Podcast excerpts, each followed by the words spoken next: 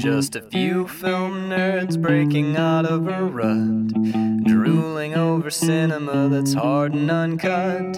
Stick us in your ear, thrill to this month's picks, and come and listen in. We're measuring flicks. Hello, everyone. Welcome to Measuring Flicks. I'm Carl Hartley. And I'm Max Peterson, and Measuring Flicks is a listener supported podcast. If you'd like to uh, contribute to this little show of ours, which is entering its fourth season, I can't even believe it.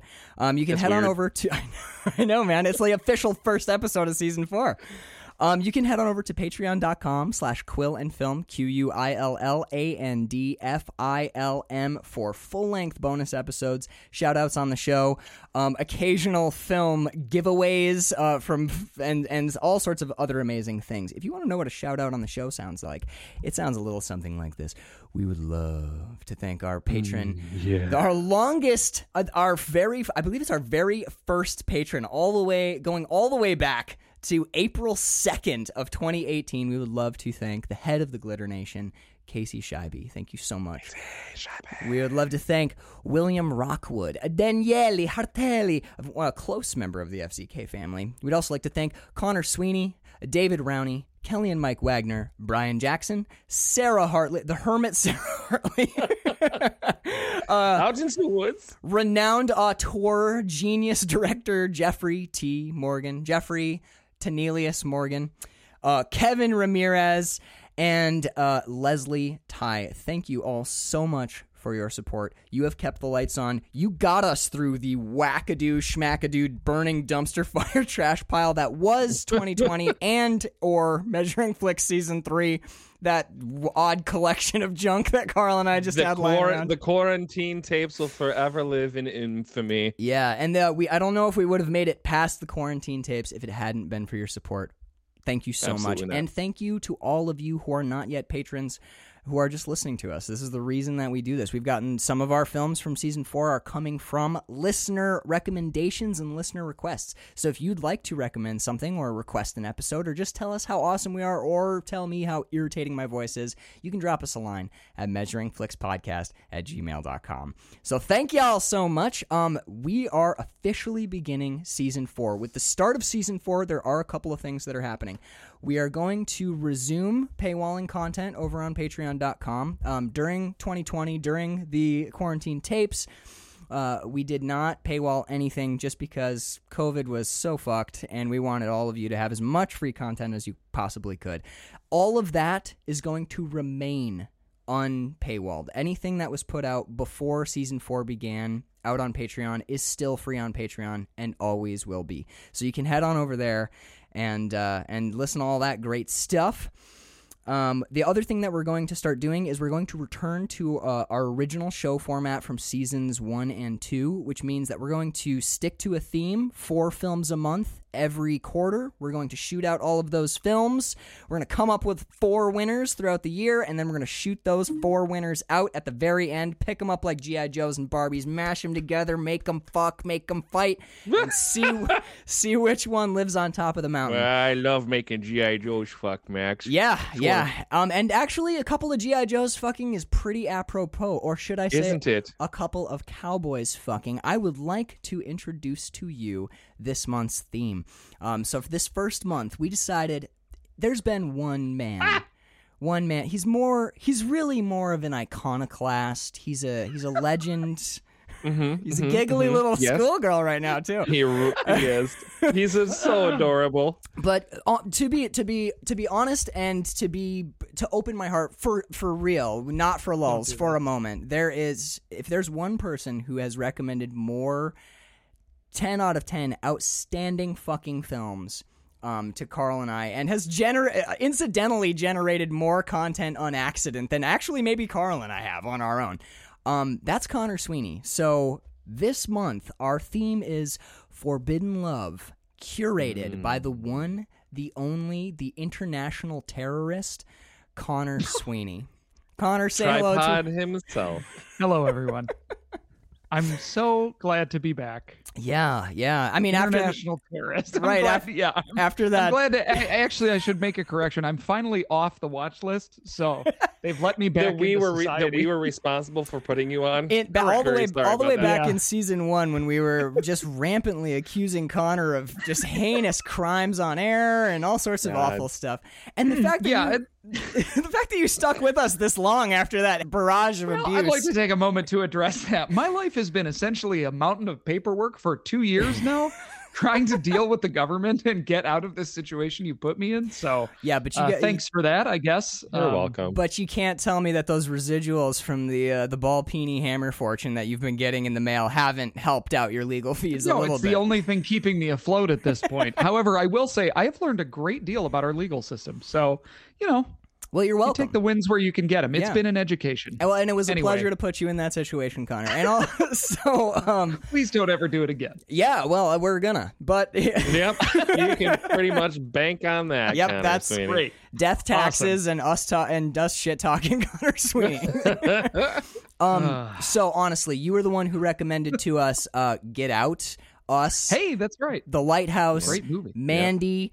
Great you, movie. Great movie. dude. I know, and like, that- You have a great, impeccable taste in movies, Oh. and that is Well, and that's why we decided we'll to see. give Connor. After this month, you may not want me anymore. well, that's why we gave you a month. Spoilers, I love this movie, so Yeah, dude. that. Honestly, the, the the one you opened with is an is an absolute masterpiece. There's there is no It is. denying it. So I think we should probably I'm pull back the curtain. so. Curtain. Um, for Let's those for those who can't read the episode title, and let and let listeners For all know. of our blind listeners, yeah, yeah. So th- yeah, um, for all feel of the the, braille on your iPhone. or my brother who's phys- just never learned to read. Um, today we are talking about 2005's Brokeback Mountain. Whew, I just got chills. If you're looking for work, I suggest you get in here pronto. Well, since we're gonna be working together, I reckon it's time we start drinking together.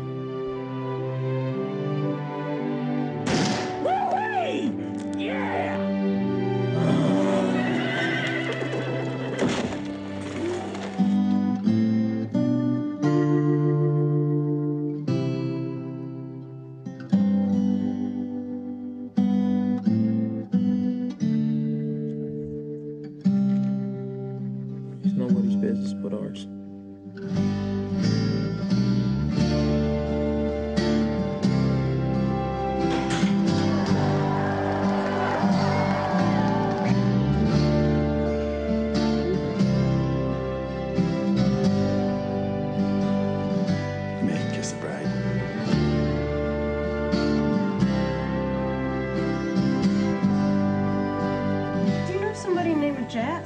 We was fishing buddies. Mm-hmm. You know, it could be like this, just like this always. This thing grabs hold of us in the wrong place, and we're dead. You boys sure found a way to make the time pass up there. You don't go up there to fish. You don't know nothing about her.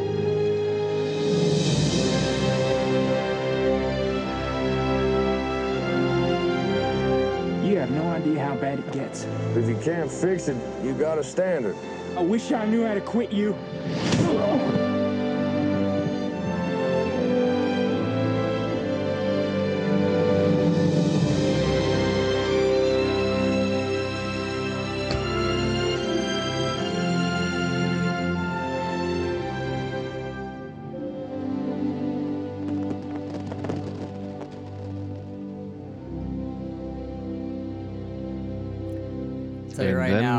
Was one. that trailer does not do that film justice. no, Not you at get a lot. You get a lot of the song that was. Well, you get part of it, but actually, I just googled this because I wanted to know. That's the uh, that's the Shawshank Redemption score. I guess they use that in a lot of trailers, but at the end there, that Mhm. kind of soaring orchestral piece. Yeah. Um, it's not Gustavo Santaolalla's score, which we will definitely get into Oh, a yes. little bit. You just hear a little bit of the wings, the the kind of signature track from Right, the soundtrack. there. Right, But, right. Um, Um, so this film is directed by Ang Lee, and I really want to dig into him a little bit, especially. uh, Yeah, yeah, especially g- comparing this to one of his other movies, which I would hold up as a masterpiece, which is, of course, The Hulk. The Hulk. Yeah. Um, so, Thank you for both saying that. uh, all right, so let me run through this cast. It's a, pr- Oh, it's honestly, it's a pretty outstanding cast, and I do have some fun trivia right up top for everybody. Um, so right out the gates, starring Heath Ledger, Jake Gyllenhaal, Michelle Williams, Anne Hathaway, Linda Cardellini, Randy Quaid, Scott Michael Campbell, Kate Mara, um, and then of course you've got there. I, I honestly feel like the cast extends beyond the performances this time because the screenwriters. So this this screenplay was written by Larry McMurtry, based of course on the short story Brokeback Mountain by Annie Proulx. Hmm. Sounded sort of like you said screenwriters, implying more than one, and then sort of glossed over screenwriter Diana Ossana, without whom this film would literally not have been made. I'm sure it was just an oversight. Probably easy to miss small details like the genesis of the fucking film from up there on your high horse. Let's see, shall we? Um, originally published in the New Yorker, uh, it was later collected in a slightly expanded edition in her short story collection, Close Range Wyoming Stories, which I cannot recommend highly enough. If you like this movie or if you've read that short story and like that writing style, that is a book you should check out. Interestingly, I wanted to. This is more for you, Carl. I want actually. this is kind of for for you too, Connor, because I'm pretty sure Hereditary was one that you mentioned to me ages ago. Uh, another Annie Proulx novel was recently adapted by National Geographic into a series, and that novel's called Barkskins. But the uh, National Geographic series is scored by Measuring Flick's favorite, Colin Stetson. So No kidding. I have listened to his soundtrack for that a couple times, and it is pretty outstanding. So there is a- Side note: Hereditary is a great soundtrack to listen to when you're playing Arkham Horror. Figured that out last night. Had to stop listening to it. It freaked me out too much. Anyways, It is my all-time favorite writing soundtrack. Um, my other two are The Lighthouse and Color Out of Space. So, hey, you know what my all-time favorite writing soundtrack is? What's that? Is it? Brokeback Mountain by Gustavo Santaolalla. It's pretty fucking good. So Oh. there is a second screenwriting credit on this. Diana Ossana. Ah, here we go. Had me worried there for a moment. And now, listener, we come to Diana Ossana, arguably one of the most important people involved in the making of this film. Take it away, Max. I'm sure you've done your research. But I am dubious of it. What a fucking jackass. Connor, would you explain to this bloviating chode precisely who Diana Ossana is? Quick note too on uh, uh, just on Diana Ossana. It looks like she's a frequent collaborator of Larry McMurtry's. Ah, She has a writing credit on Dead Man's Walk as well. So The novel uh, on or the- Just listen to him backpedal. What's this I have here? Oh, Max's hardcover first edition of Dead Man's Walk by Larry McMurtry. Hmm, let's flip to the dedication page, shall we? Ah, for Sarah Ossana. Très belle, très claire, très fidèle. Whether or not Diana Ossana helped write this book, McMurtry dedicated it to her daughter.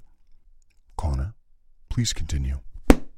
Um, it looks like the final chapter of of Lonesome Dove. So I, I guess that was the the film adaptation of, of Yeah. Lonesome Dove. That was a TV show, right? Didn't So- they do a, a TV it was like a mini series. Yep. or a mini series. Yeah, it was so a she has a writing miniseries. credit on the Dead Man's Walk part of the Lonesome Dove miniseries. Okay. Um, so I'm guessing she's just a collaborator of Larry McMurtry. So they've probably written together in the past, which is why she probably has a writing credit on the, the film as well. I'm sure she did some. I did literally no research whatsoever, and I fully and heartily apologize to you, Diana Ossana. Um, Well, that's I mean, hey man, okay. I mean, she is she is my mother, but you know, Right. oh, and I'll bet you thought that was all. No. Connor, why don't you tell Max the rest of it?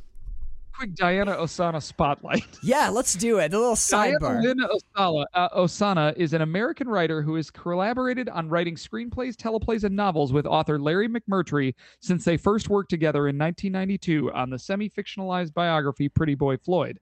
She won an Academy Award for Best Adapted Screenplay uh, for her screenplay of um, uh, Brokeback Mountain, actually. Wow, This movie she won an Academy Award for. wow.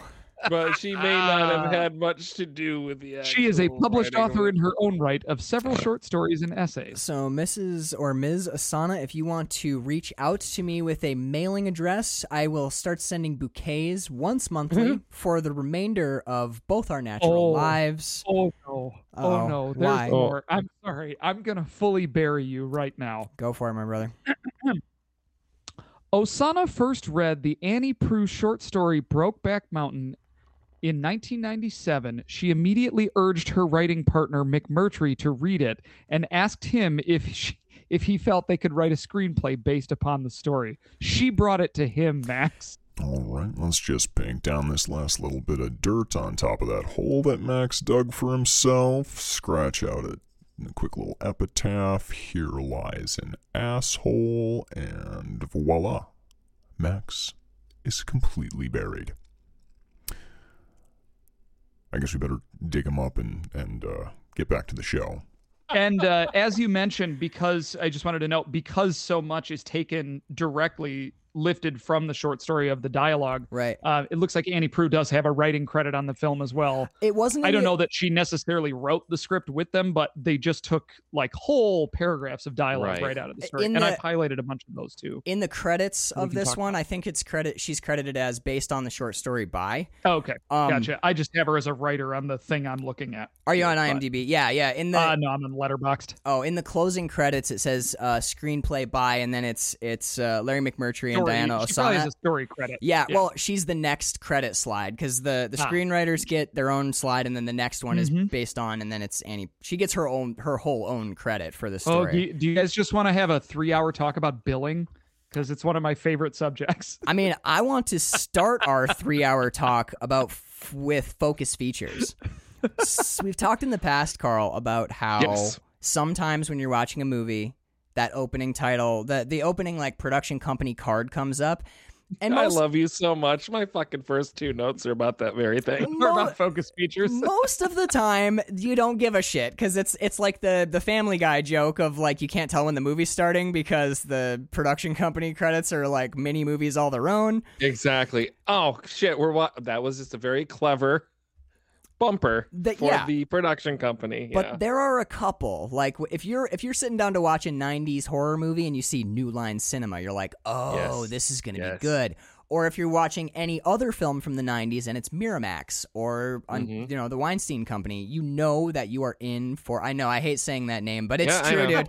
It is Sorry, true. I just made a face. I, you can, I know, problem. but you, you It's undeniable. I mean, the guy ran Hollywood for you know a couple decades. right? but It's it that yes, that dude sucks. he's But we rotting in prison, we always so. say it on the show, man. Like every, it's true though. It is true every time that it's hard fucking to talk logo about a lot of this stuff. It's something I run into a lot too, even talking about like favorite performances of actors who nowadays have been revealed to be absolute disgusting abusers. and yeah, can't talk about shit like Glenn. Gary Like, Glen Ross anymore. Like it's yeah, it's hard.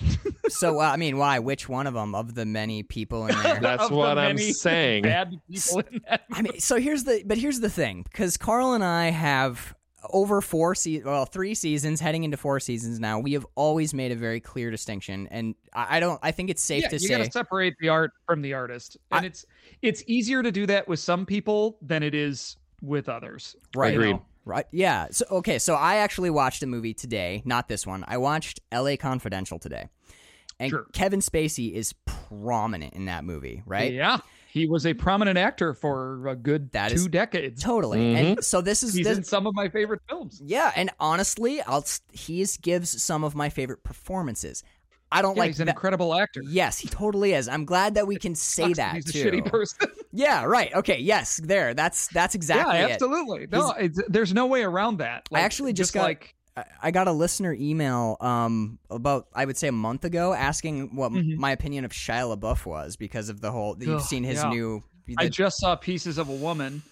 I I liked parts of it. I didn't like other parts, but man, his scenes are kind of hard to get through given what just came out about him. Because his character in that movie is very much an abusive husband, right and, you're like, oh fuck. Well, Well, you're he- playing this very well. he did a movie a couple years ago about himself. It's very autobiographical. Honey Boy. Honey yeah, Boy, great yeah. Movie. I, I saw that a, a while back. Yeah. So y- my my response was essentially Ugh. that like p- people are fallible and people make hor- horrible decisions and people are shitty and people are abusive and uh, some people end up evil. Like I would I would argue some of the actors like for example, Harvey Weinstein is like literally one of the shittiest humans in modern Yeah. history that I can think of, right? Like a Mhm. se- literally a serial rapist. But He's a bad person. right, but there's art there is art associated with that yeah, person. he's shepherded a lot of brilliant films into the public. And what you I always try to what I always try to remind myself is with these, with actors who are controversial or with actors who have like even even actors who are questionable, you know what I mean? Mhm. There's also the cameraman and the director and all of Oh, that actor's co-stars. And if you just are like, "Oh, Kevin Spacey's in that movie, I'll never watch it again." You're you're just discarding the work You're of missing out on Guy Pearce. Well, you're yeah, missing out you're- on Kim Basinger. You're missing Doing out on the writing. You're- disservice. I mean, I don't know how good Kim Basinger was in that movie, but Guy Pearce is That's the best thing. It's the best thing that she'd ever done. And What? Dude, Cool World. I, I stand corrected. Yeah. uh, dude, Wayne's World 2. okay, yes. All right, Wayne's I'm just gonna eat my plays- fucking hat. She plays Honey Hornet in Wayne's World 2. Focus Features is also responsible for the most unfortunately named horror film of 2020, Which was? which is called Come Play. Come Play. Come mean- Play. Like Look- playing with cum, I'd- or I'd watch it. No, like it's it's about a monster who like you know Likes cum. gets a little kid Oh, to come come play, with them and the kid I turns evil or thinking of, something like like C O M E. making Come strange- play, like come play. I'm a monster, but also come play. Come on, 2020 was call a- your movie. Look, bro. Play. 2020 was a very horny year for everyone. There was nothing to do but Seriously, but masturbate and then sit in your shame. So I kind of understand. those are those are gonna be some real smelly pinatas because of the paper mache. If you Don't used call your, your movie and that. I Call agree. your It's a, anything. else. it's a terrible title. I pers- I personally think that this film, it- I- mm-hmm. for some reason, this title, I, this movie's a masterpiece. Ten out of ten for me. I regret not Yep. buying it. I will be buying the Blu-ray. It's a fucking Oh, I've masterpiece. got it. I feel like the title is too on the nose. I watched this for the first time in high school, okay? So just imagine 14 year old Max, zits all over Mhm. his face, long hair, shitty sense, you know, like very juvenile sense of humor, much like Max at 30. yeah, But I do think that this movie opens itself up with the title just to become a joke. Of well, it was a joke. It, Right. Because I mean, the yeah, I remember it was even like every talk show that had a you know their cold open. Hey, we're gonna warm up the crowd. Hey, have anyone seen that broke crack mountain, whatever it is, the cowboy Right. movie? Like, Right. I mean, Yeah. you just take five seconds, listener. You can think of a million and a half puns and jokes that go with Mm-hmm. this title. Now, look, at 30, watching this seriously and taking notes, it's so poignant. It's so It is. beautiful. And honestly, like, even the name of the mountain becomes relevant, becomes symbolic.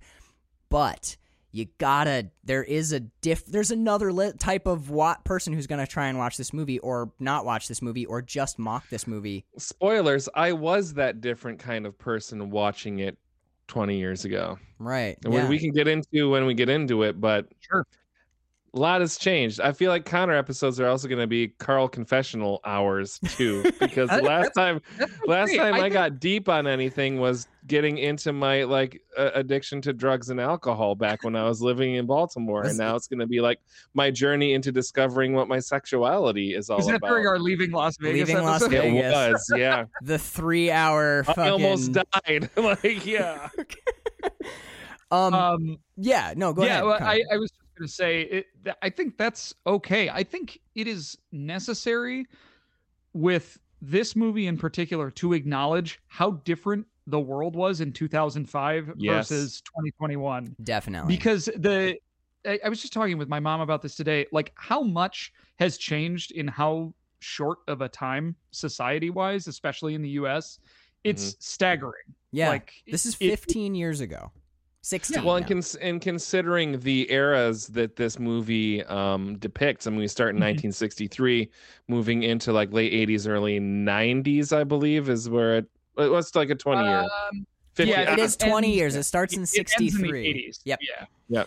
um so that even uh, has a considerable amount of change, and but then even more so now, it, you know, bringing us to to, to present in 2021. on the converse one of the things that most upset me in a good way, made me think and made me feel. Mhm. One of the things that upset me most about this movie is how timeless it feels.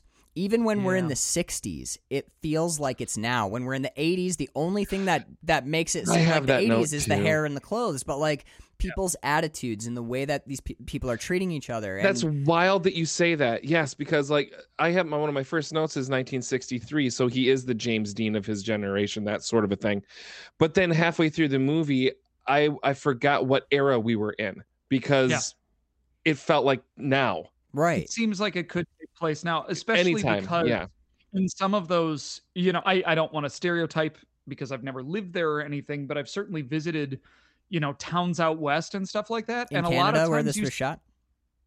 yes, but also in Wyoming where it's set. Right. Yeah. Yeah. Uh, you know, I've been to several places in Wyoming, and you see these towns where people are driving, you know, 20 year old trucks and stuff like that, and people are dressing like it was 20 years ago. hmm I, And there's a way of life there where they don't necessarily feel they they need to keep up with the times or anything. Like they're kind of Mhm. happy with where they're at, and Yeah. change is very slow in a lot of places like that. And I much, yeah, I- again, I don't want to stereotype a way of life for people, but Well- it, it certainly does seem like you could be walking into one of those towns now in the movie and it would look the same. much like Carl's confessional um, in the Leaving Las Vegas episode from season two, you don't have to go to Wyoming, man. I'm from the Upper Peninsula. And I can tell you right now that when I grew up, like these trucks, these are my uncle's truck. This is my brother's second high school truck. I used to make a joke because when Bird and I moved to Maine, you have to get your vehicle inspected. If you have, you can't have like rust holes and shit Yep. in your car. And you know, I went up there and I before I'd switched my tags, they're like, "Oh, it's a Michigan car because you need to get it inspected before they'll give you Maine tags." And he's like, "This, so what's you guys don't get inspections over there?" I'm like, uh, man, the joke I was told people was like, "Oh no, if you're in the passenger seat, your job is to catch parts falling off and weld them back on while the car's driving." Yeah. I mean, like, and uh, another thing about the Upper Peninsula, and so I grew up in a really small town. I won't, I won't name it. I think I've said it in the past. You guys can dig through it if you want to find it, but just because of the context, I'll, I'll shield it a little bit. The town that I grew up in is very, very small, and one of the things that I first heard when we moved to town um, was that within the previous decade, so that would be in the '90s, that some people in the town had uh, uh, had basically assaulted and vandalized a gay man's home and harassed him to drive him out of town because they didn't want gay people in their town. That's in the 90s. That's in the Upper Peninsula. While I was in that town, while I lived there, this is current. This would be in like the 2000. This is like 2007, 2008. I was in high school at the time that this next thing happened. Um, again, just uh, uh, rumors. I'd never, I wasn't there. It was nothing definite, but some local people who were of fairly high standing, like on the PTA, and people knew him. You'd see him at basketball games, and you knew this family. They broke into a dude's house and beat him into the hospital with a box fan because uh, uh, he'd had an impropriety with this guy's daughter. Um, had like a some sexual relationship or whatever, and bunch of dudes um, from it wasn't actually from this town it was from a very very very near town but I, I knew these people that i saw them all the time. And they broke into this dude's house and beat him within an inch of his life with a fan and sent him to the hospital. And no one said shit. And that was that's and obviously that is not what the up's like all over but just Right. like some of the shit that's in this movie, some of the stuff that's Wyoming, and oh, you think, and, and there's that thing of thinking like, well, out in the West, people are a little podunk. There's podunk pockets all over the place. Yeah, absolutely. Isn't Laramie the Laramie Project? I mean, that's Yeah. Wyoming. That whole Right, right. unfortunate mm-hmm. event. There's there's even in 2021, there's still places like this. There's places like, oh yeah, they're they just don't really feel like they need to keep up with the times, and people do live in rusted out trailers with no furniture and busted down trucks. That's I, I think this one of the things that this movie does really well is it shows that that way of life doesn't make you bad, but Oh no, not at all. I right, but certainly was not implying that. I think I was of more course, relating it to like the kind of farming and ranching lifestyle. Right. That's definitely. I mean, certainly we have farmers, not really so much ranchers here in Michigan, but right, right. that's definitely a Western thing. Like in some of those big farming states, like Idaho, Wyoming, etc., and the big ranching areas too. I I think it's a just my perception of it and watching this movie too is um yeah, that idea of just you know we've got what we need. We're we're happy with the way things Right. are, and Uh, and it's of certainly not a, a negative thing. It's just a we're settled sort of thing. you set know, in we your don't need the set in your big thing. ways. Yeah. Yeah, Mhm. yeah, but not even in a negative way. Just uh, we. There's actually something life is. very there's something very like comforting about that too though. There's there's Oh, yeah. something to to desire about that kind of lifestyle. There. Where yes. it's like you're not you're not concerned about the newest fucking iPhone. It's like Sure. I've had this truck for 30 years. She still runs good.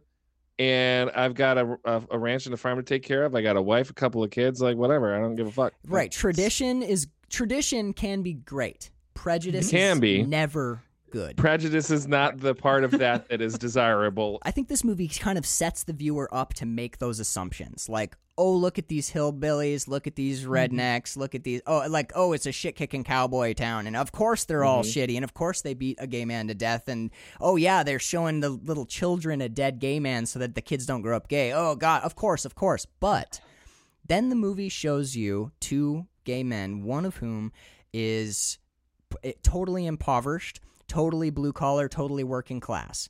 But we see his his well his lover Jake Gyllenhaal marries into a good family, becomes a successful combine salesman, and lives in a very white collar, almost borderline blue bloody, low level wealthy neighborhood. He's very affluent and he moves in affluent circles. And what we what this movie shows us and what Annie Annie's Proulx's short story shows us is that regardless of where they are in that socioeconomic strata, they still run into the same prejudices. And I think this mm-hmm. movie sets up, and I love that about this film because it sets the viewer up to make assumptions about what we're seeing. These people are poor, they're ignorant, they're bigoted. But then it also shows you a bunch of rich people doing the same thing. But we Absolutely. and we also we see the bad side of town, we see the good side of town, and both of those places have the same problems. And what this mm-hmm. movie ultimately does is it takes all of those assumptions and excuses that we have in our heads. This is why this is the problem. This is the problem and it's if only we could and it takes all those assumptions and and presuppositions that we have Well- and it dismantles them and reduces it down to or or reveals that really the problem comes down to individual people and you can't blanketly say this part of town is bad or this group of people is bad. It comes down to the individual prejudices that, yes, are reinforced by someone's culture and surroundings. But go ahead, Carl. Sorry. and well and i think that it's that's inter- interesting because we we eventually get there right with seeing the environment but besides the the brief um conversation in the trailer with randy quaid's character we are in the woods for the first 40 minutes of this flick there is no cultural differences between the two Right. it's just two men in the fucking wilds of wyoming herding sheep. There is no class structure. There is no, hey, your truck is a few years older than mine. There's none of that. It's just two guys in the wilds of Wyoming, and that's it. We we don't get the rest of that until later. So that's where we get primed for the relationship first, Mhm. and then that those other elements get brought in as secondary. So then we have we have those things to sort of work within. It's May I gently disagree? Uh, you I- can't disagree. That's exactly how the movie is structured. it's it's not though. So and he, I have and I will I can support this with film evidence. They don't right. they don't actually start on even footing. They be they are always they get to a point where they're on even footing when they're on Brokeback. But before that, Heath Ledger he hitches into town and then walks in on Mhm. foot. Jake Gyllenhaal's got a truck. It doesn't run well, but he's got a truck. but he's got a. truck. And he ends up Sure. being the one who is financially upwardly mobile, whereas Heath Ledger never gets out of that hole. And actually, this is something that we see later in the movie, too. Heath Ledger is driving rundown truck. He doesn't even have a proper horse trailer. He's got horses in the bed of his truck with a cage built around him. While Jake Gyllenhaal ultimately ends up with like an extended cab silver, it's 80s Silverado with like power windows. And one one of the things that I really love about this movie as we get into this the late second and early third acts is we start to see when, when they're out in the woods together uh, you know when they're on their fishing trips we often see both of them either totally naked or in very similar clothing until their final argument. And that's when Jake Gyllenhaal shows up in like an LL Bean catalog and Heath Ledger is still in basically the same shirt and and rugged boots and dirty hair. But mm-hmm. but now we see mm-hmm. Jake Gyllenhaal's got the the he's got his mustache and his hair is cut better than Heath Ledger's is and he's got a vest on that looks like it costs $500 and that's the first time in this movie that we see their socioeconomic status creep into Brokeback Mountain or creep mm. into their time in the wilderness. And what I think is the only time these two men are genuinely equal and the only time that you see the rest of the world just fall away the rest of the world falls away when they're alone and you yeah, point- that's that's what I was trying to. That's the point that I was trying to make.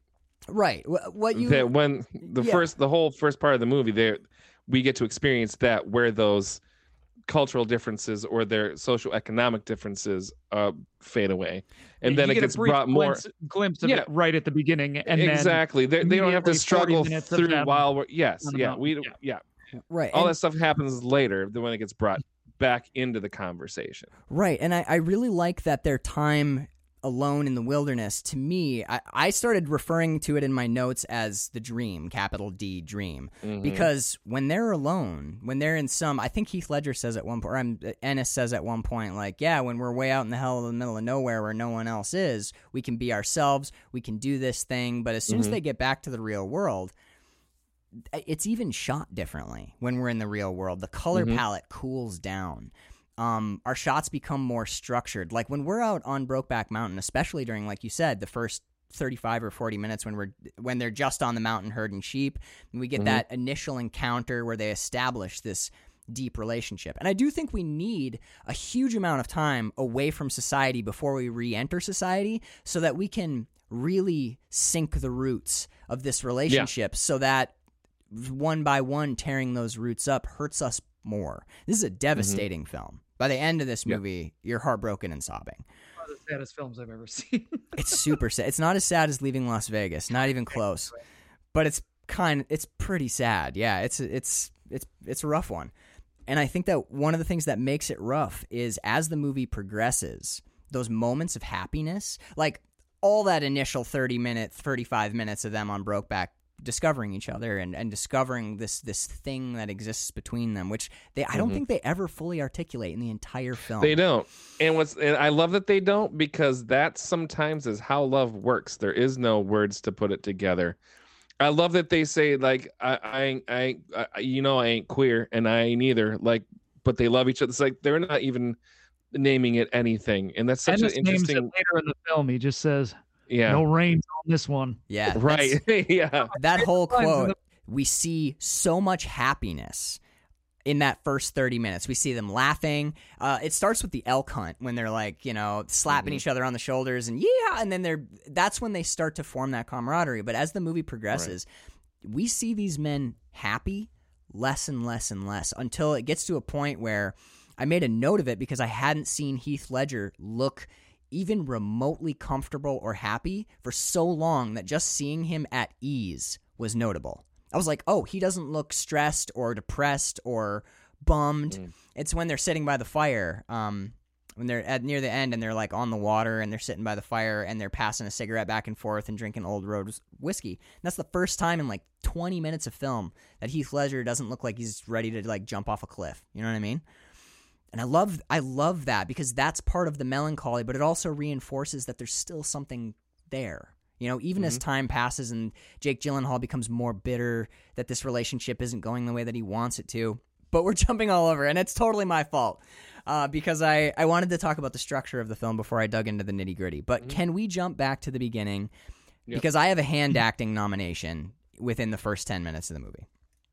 And it's when he. Randy Quaid. That's right. That's right. And also best actor nomination, sexiest cigarette, best eye oh, acting, oh. most most unhinged jaw. The most drippy person in the film. Real quick on Randy Quaid. Yeah. This is the movie that drove him insane. I don't know if you're up on Randy Quaid and where he is in 2020. I know he's totally he's nuts. Like a crazy old hermit now. He's he's psychotic.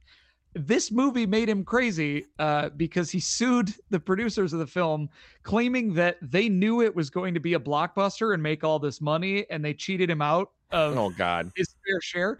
Nobody thought this was going to be a blockbuster. No. This was like Easy a cousin Eddie. Yeah. you're you gonna do Christmas Vacation 2005. too? Yeah.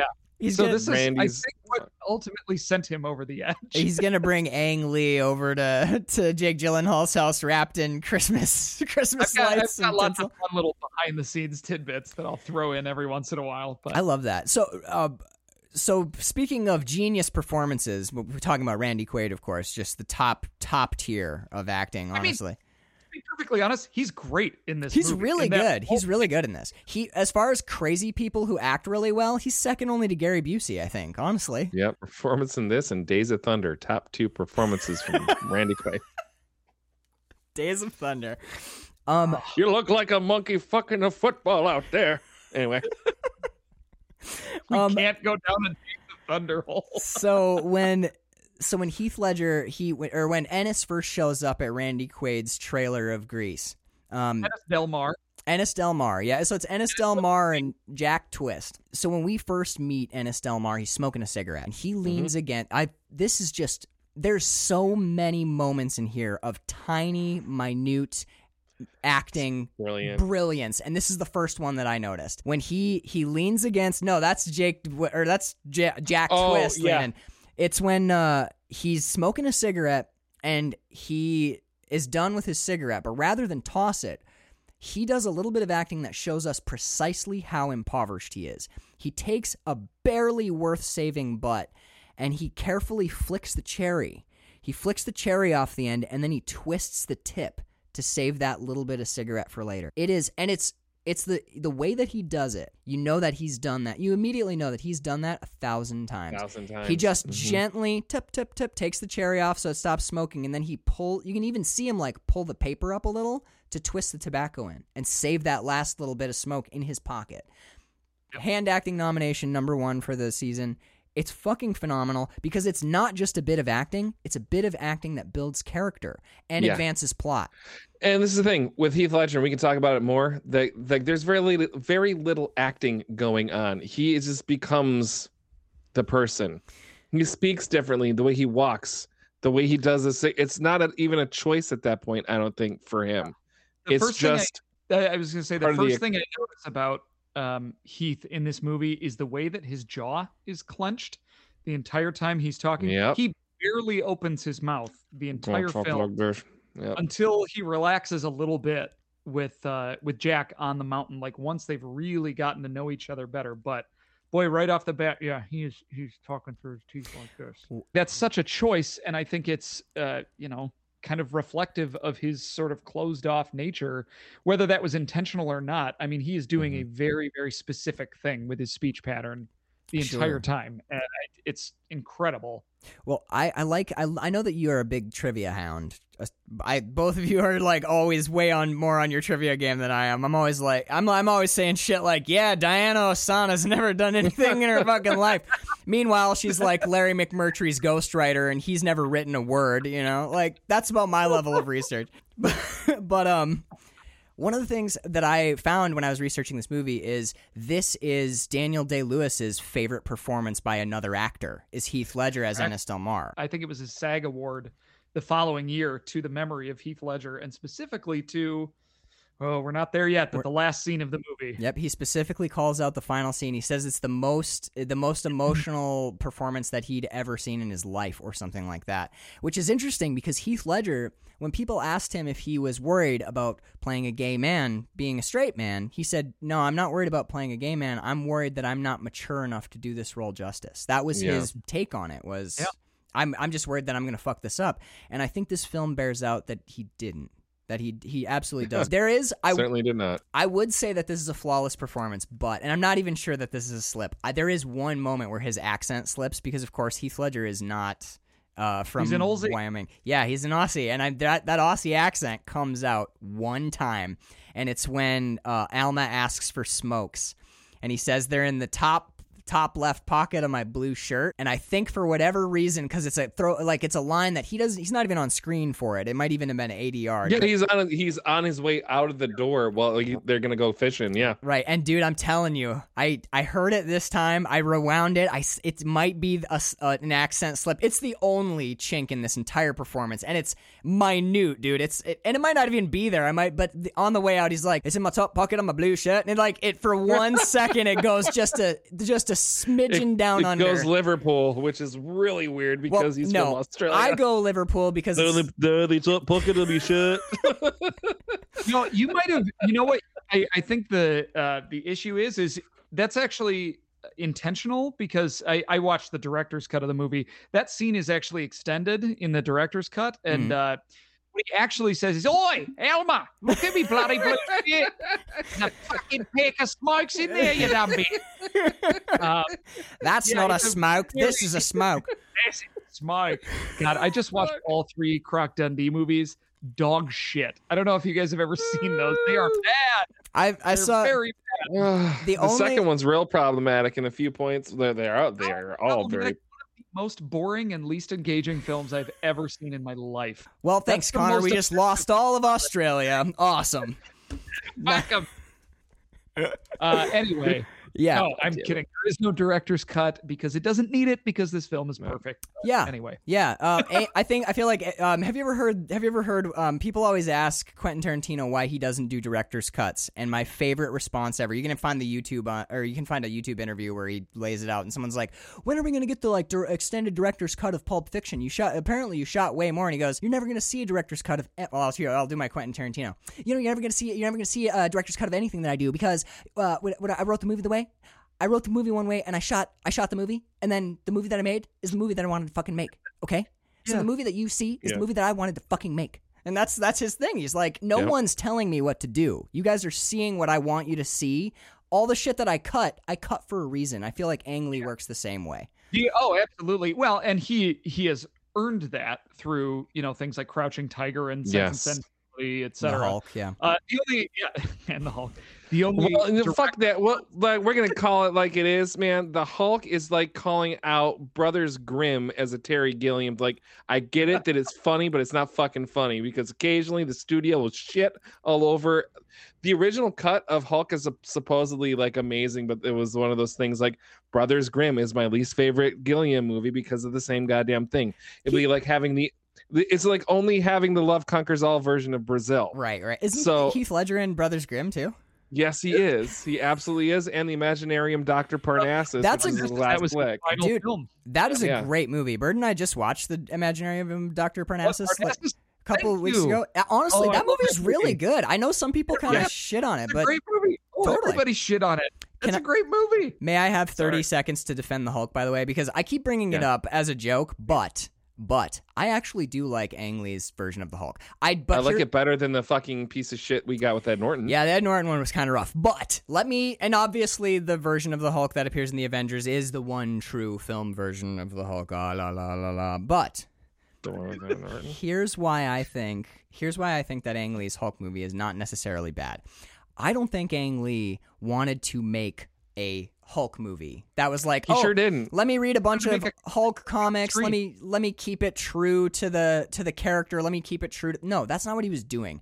I think what Ang Lee did was Ang Lee looked at the concept of the Hulk or this character, and he was like, "I'm gonna just." fucking throw all of the shit away that I don't really care about like oh it's it was a comic book and I no I don't care about that I'm interested in the science I'm interested in a guy who has to like control his. ra- I think Ang Lee wanted to totally reimagine playing with that toy box, and that's what he Mhm. did. And that's why everyone who wanted to see a Hulk movie and went and saw Ang Lee's The Hulk was like, "What in the actual fuck is this?" Why are we dealing with actual human emotions Yeah, and, and what that means? Promethean Greek myth rather than a, a like, which is fine, but that's what you're gonna get from Ang Lee. Don't go Yes. to Ang Lee if you want, you know, right? And Captain America. Let and let's do this briefly before we dive back into the nitty gritty of Brokeback Mountain. Just knowing that this will probably be a two part episode all of a sudden. Um, so Ang Lee, Crouching Tiger, Hidden Dragon, or Brokeback Mountain. If you have to pick one as his masterpiece, Okay, well, But- I for mm, for me it has to be Crouching Tiger, Hidden Dra- Dragon, just because kung fu cinema is my favorite genre of all time, and he that that is the the best that genre will ever look. Beside, I mean, Kurosawa is one thing, but you're talking about like modern sure. sure. kung fu, flying on wires, the mystery, the magic, the everything, and the stories that are woven in with that. It is perfect, and it it it exists on a whole other fucking level. I Brokeback is is one of my favorite movies, but I think between the two, I have to go with Crouching Tiger, a thousand percent. Connor, I I love love. you love love. Oh, so you're you're gonna go Brokeback Mountain. Uh, yeah. I, okay. In uh, in full disclosure, I haven't seen Crouching Tiger in years, Okay. like more than a decade. So I'm sure I would love it even more on a rewatch. And I agree. Like Sure it's you a, you know, I watched clips from it more recently, and yeah, it's astounding. Like it's an absolute masterpiece. However, like Brokeback is, I would say, in my top five films. Period. Like this is a movie where every time I watch it, I end up sobbing, and it it just cuts me so deeply Mm-hmm. emotionally, and I don't know why, but it has every time I've watched it, and it just like absolutely wrecks me Yeah. uh, in the most beautiful and profound way, um, which I'm sure we'll get more into. I'm just surprised when we're talking about Ang Lee's masterpieces that you didn't add the the Ice Storm to that list. The Ice Storm? Um, I've actually I've never s Are you kidding? Is it a joke? Like I've never seen this. I have I know. never heard of this. I was movie. like, I'm, I'm writing it down. I'm like, Ang Lee's lost masterpiece, The Ice Storm. Oh, God. It is- yeah, no, that that God damn it. So let's dive back into this particular masterpiece. Yes. After the boys get hired, I have another note. And this, if you haven't seen an Ang Lee movie in a while, or if the last one you saw was The Hulk, which I'll admit, it's not the best movie ever. I like it, but it's not that good. Um, you forget if you've seen Crouching Tiger recently, this will come as no surprise to you, but he's another one of those borderline Kubrickian or Kurosawa esque directors Yes. who has such meticulous micro control of, of performance and camera angle and the way things look. And here's my favorite example of this in this film. When they leave the office, when they leave Randy Quaid's office just to get away from the man. No, I'm kidding. Just to go down to the bar to have a drink, they walk in a long panning shot in absolutely perfect lockstep mimicry of each other. Heath Ledger walks behind Jake Gyllenhaal, and each of their footfalls lands precisely exactly in time with each other the whole way. There is a lot of shit like that in this movie. And actually, so I used to get subscribed to this magazine called Wizard Magazine. It was all about comics. This doesn't Oh hell yeah. It's amazing. It doesn't exist anymore. But I remember when they were talking, they did like a behind the scenes, it's coming, uh, Hulk movie, and there there was an interview with Eric Bana, and they said, "What was the hardest part of working with Ang Lee?" And he said, "Well, there's a scene where I eat chicken wings." On Yes. screen, and you see him eat like one chicken wing or two chicken wings. Ang Lee shot that scene over 47 times, and Eric Bana had to eat almost two pounds of chicken wings. That's insane. Like he was almost vomiting from eating chicken wings, but Ang Lee was like, "You're, eh, I'm not getting what I need from you eating this one single chicken wing." So he ate immense amounts of chicken wings for days, and that is what Ang Lee is about. Not, I mean, that's not all he's about, but like that's something that he does, and I think it's to his benefit as a filmmaker I most think of so. the time. Yeah, One last like note he- about the Hulk. Go ahead. Uh, Ang Lee did motion capture for the Hulk himself. He was in the mocap suit for that movie. that explains so so much, really does. guys. because Son of a bitch. and he didn't even bother trying to tell Eric Bana what to do. He just said, "You know what? Fuck it, I'll do it myself." so there is video on YouTube of Ang Lee, acclaimed Oscar-winning director in a mocap suit, going like, "Oh, Hulk smash!" Yeah, that sort of thing. I'm gonna control. Z any praise that I gave for that movie. I'm real sorry, listener. Yeah. I, I didn't I didn't know that. I'm I'm I'm ashamed of what I, I did not. I did not know that. I did not know that. Uh, um.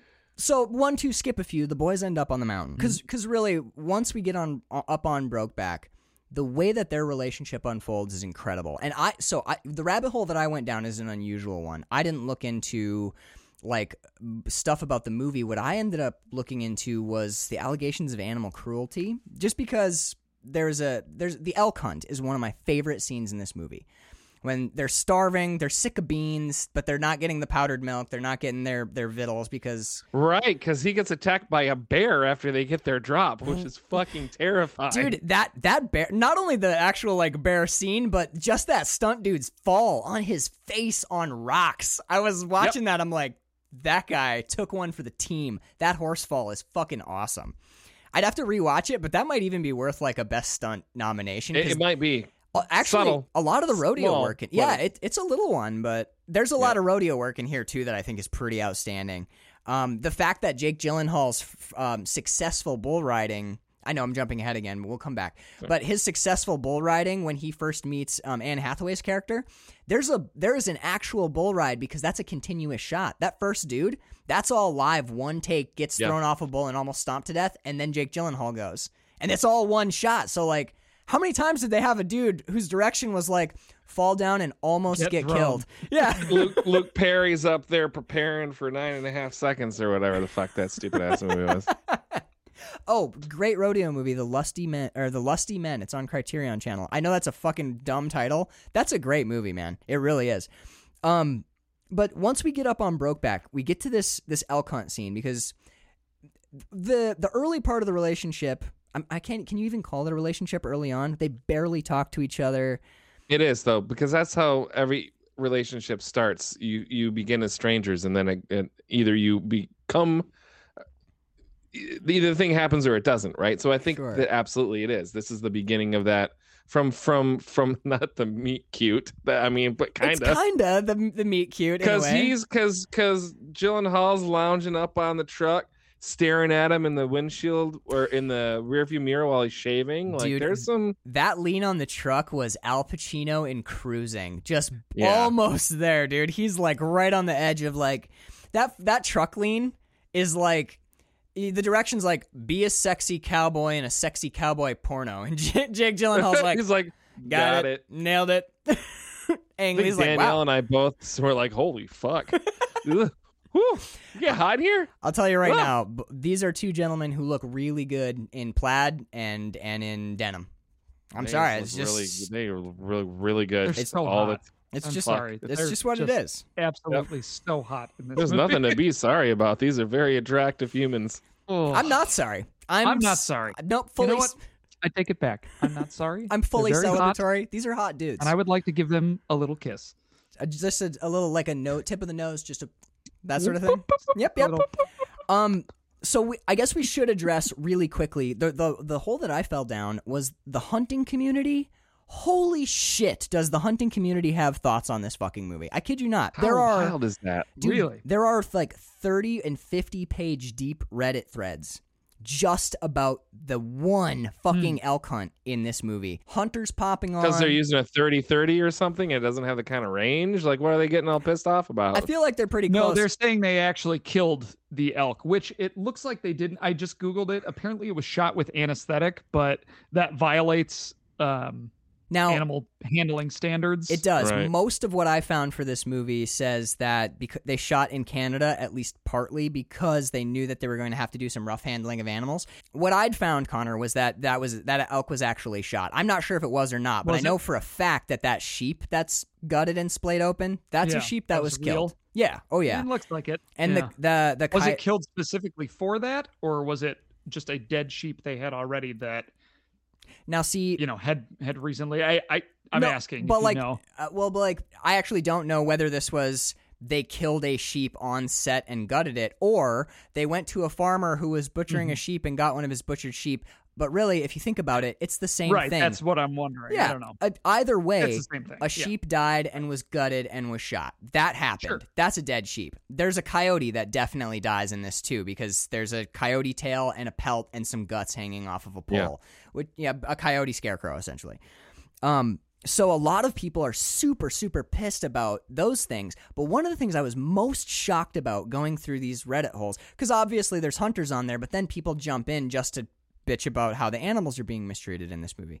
I'm dude, I used to watch hunting programs growing up where the whole point of the show was showing an animal getting shot. It's hunting. There's Right. there's a there's a very popular show on Netflix right now called Meat Eater, and it's a dude from Michigan. Steven and he goes Rinella. carib- yeah, he goes fucking shot, and he's shooting deer and elk and caribou and shit on camera, right. dropping Also, them right where they they- stand. Did really shoot that elk? I'm certain that they probably donated it to be butchered and you know sent away. Exactly.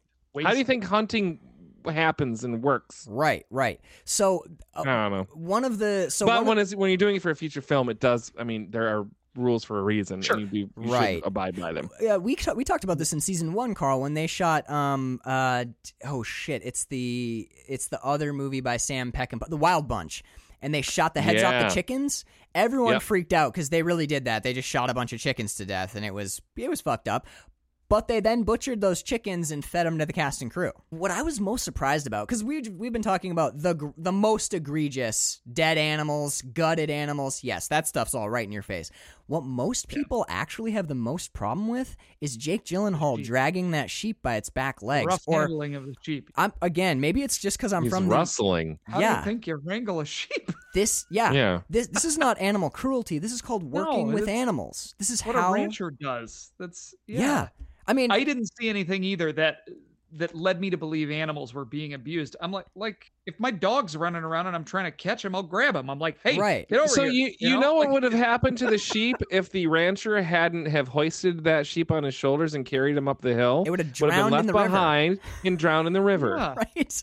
This doesn't bother me that much. And what I what that got me thinking about was, and it's something that you mentioned earlier, Connor. I think this might be a good place to tie it in. Is the behaviors and and traditions or the the normal working living day of people in any given part of this country is not the same as other parts. I'm sure people in Oh, Portland, absolutely. Oregon are sh- fucking shocked by what they see happening, it, what ranching looks like in Wyoming. Yeah. And I think that's why it's important as a honestly, like 2020 really showed us some dividing lines in our country. Sure. I think it's important to understand that the way that you live your life and the things that you do and think are acceptable are absolutely not the the day-to-day living conditions or situation of people in other parts of this country. Ranching and farming and like oh, I eat chicken nuggets, but oh my god, I can't believe they killed a chicken. What what are you eating?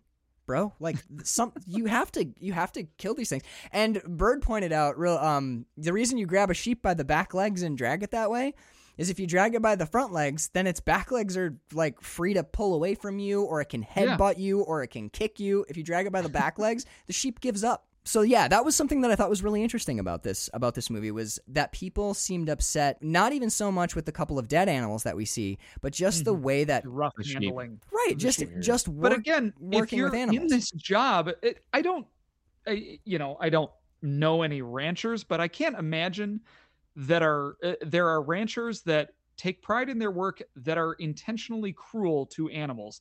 They, I'm sure they're humane in everything they're doing, but you have to get the job done. right, And if you have 400 sheep, you have to get into a pen, right. and one is lagging behind. You're gonna go grab that fucking sheep and drag it into the pen. Yes, like exactly. I'm sorry. Yeah. That's the because you know what happens if you If you- don't? A yeah, coyote's gonna get it. Well, and that you don't. and then you it will you be get dead. paid. Like- you get paid for how also, many yeah, head of sheep paid. go into that corral at the end of the of, Yeah. of the push or Right. whatever. Well, so- it's the same in the scene where the sheep get all, and we're jumping ahead again, but that happens. Yeah, go Uh, ahead. the scene where they get all mixed up, all the paint colors wash off, Yep. and all the sheep get mixed up. I mean, you see, uh, I think it's uh, Gyllenhaal in that scene, like kind of roughly handling the sheep, like he's, you know, shoving them aside and like looking for the paint and like Yeah, grabbing that- the legs and stuff. the and one that he's trying to find the paint on is the one that he grabs by the back legs and drags right, to get right, back yeah. over with their little But cluster but again, of herd. Yeah, that's, that's what's that's what's gonna happen. That's what actually happens. that's working with sheep. and I don't. it- and again, I don't want to speak for the animals, and I understand some people are very sensitive about this, and Of I understand that. I don't like cruelty to animals either, but I don't think that sheep gave it a second thought. Right. Yeah. It yeah. has a sheep okay, brain, I'm over here like, now. I'm Munch, munch, sheep. munch. Here I am. Like, it didn't holy hurt sh- the sheep. It just Holy yeah. shit! How'd I get over here? That was crazy. Oh look, it was literally just over there, guys. Yeah, what yeah. happened? how'd you guys And I- all get here? Oh wait, look, grass. Nom, nom, nom. Problem. Yeah. What- uh, End of situation. Yeah, Sheep I mean, you. Max, you have you have dogs. Like when I grab my little golden doodle and kind of hold his mouth open so I can brush his teeth, right. He's he's pissed. not. He's pissed, but I'm not hurting him. Yeah. Right. Right. Have doing what you ever given a dog a bath? for him. I mean, God, yes. Oh, I give a dog a bath about once a month because that's all I can handle. we do about Because it's once a I'm year. wrestling him the whole time. Yeah, like it is like a wrestling match. Well, people And- pick and choose, right? It's like Shit. the whole fucking thing. So. Yeah. Yeah. For sure. Yeah. Um. So back to our back to our fellas. I just I Ooh, wanted. I, quick, quick last note on the Yeah, sheep go ahead, too, go ahead. not having anything to do with animal cruelty, but Um, the only sheep in this movie that were uh, real were the up close shots of sheep. The uh, the wide shots of sheep on the mountains, Yeah. those were all 100% CGI because Really? Ang Lee, Ang Lee worked with sheep on the movie Sense and Sensibility, and he swore he would never work with sheep again after That's that movie. incredible. They were such a bitch to deal with. So I'm And curious. He's got was something from so something about aggravated sheep. By it. So all of the wide shots you see of sheep on the mountain, that's like one sheep copy pasted a thousand times. I'm really curious then. So there's a shot in here that I think is absolutely beautiful, and it's the sea of sheep. Yes. Is Yeah. that is that CG or is that an actual All- totally uh, it's all fake? CGI.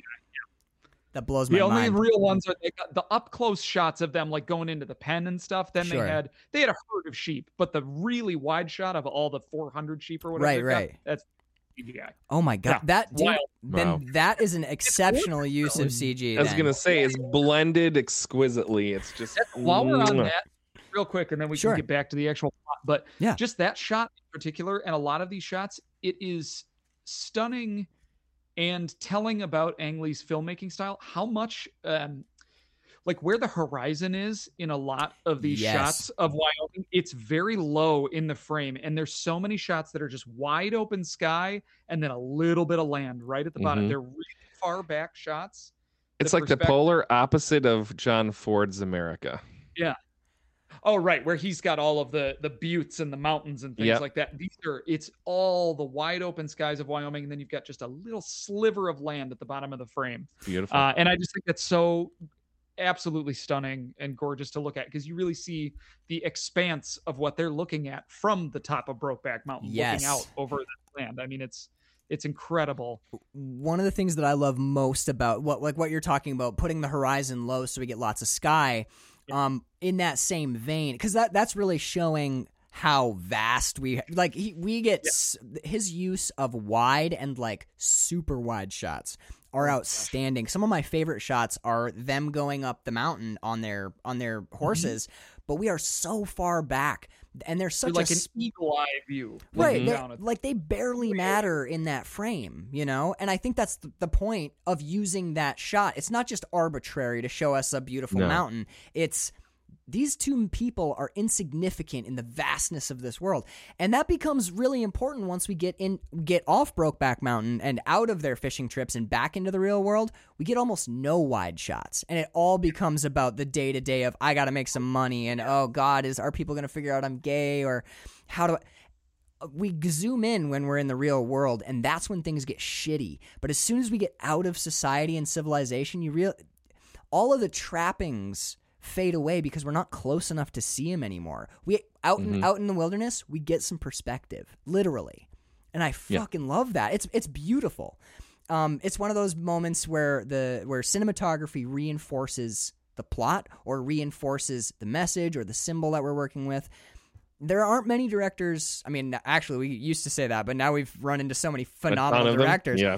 But yeah, like that is the one of the marks of an of a great director to me. A capital G great director is when you can show me something, and just by seeing it, I know what you're saying. You know what I mean? Absolutely. It's it's But gorgeous. you can also thank Rodrigo Prieto for that, the cinematographer, Yes. who does an absolutely incredible job on this film. Right. It, Uh, I mean, it's stunning. it's The- it's one of those where you feel like every element is they're all and not not all just shining on their own, but very synergistically working together to create Mm-hmm. this this amazing totality. he's Um, he's been Scorsese's guy on his last few films, uh, Prieto. Like Oh. most of his 2000s output, Sure. uh, Scorsese has been Prieto shooting it.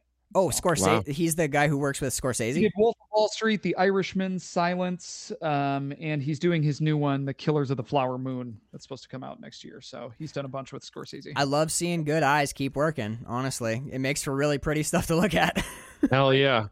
Um, what did you think of? First of all, I love the bucket bath that we get up on up on Brokeback that first time they're up there. Specifically, I love Jack because Jack is the one who's Motherfucker. go for it. If you've got the note, you can say it. No, dude, I just love you so much that we just start writing the same notes all the So- time. I know this is why we have guest hosts now. Is Carl and I are just Yep. like we're like a married couple more and more. We're just we keep bringing thirds into our podcast. right. Um, Feel honored. No, but I, I love when uh, I I love when Ennis is like, "You want some of this hot water?" And you know, I'm no, I'm good. And he starts he washes his clothes and then he starts to bathe. And I think there's two things going on in this scene that I really love. One is Ennis it very very clearly. Um, just as just to try and give the listener, if you haven't seen this movie, you should really watch it. But um, Jack is in the foreground and Ennis is back by the tent, about I'm going to say seven or eight feet away, kind of crouched mm-hmm. down, huddled by a bucket and washing up bird at the bath. yeah, he's he's bird bathing out of a bucket of like campfire warmed water. And Jack is sitting there working on like getting some coffee or some beans cooking. And Ennis is completely naked and very quickly he washes like his chest, but right away he starts washing his his dick. So he's like he's washing his genitals completely naked next to Jack. And Jack never one time looks at him.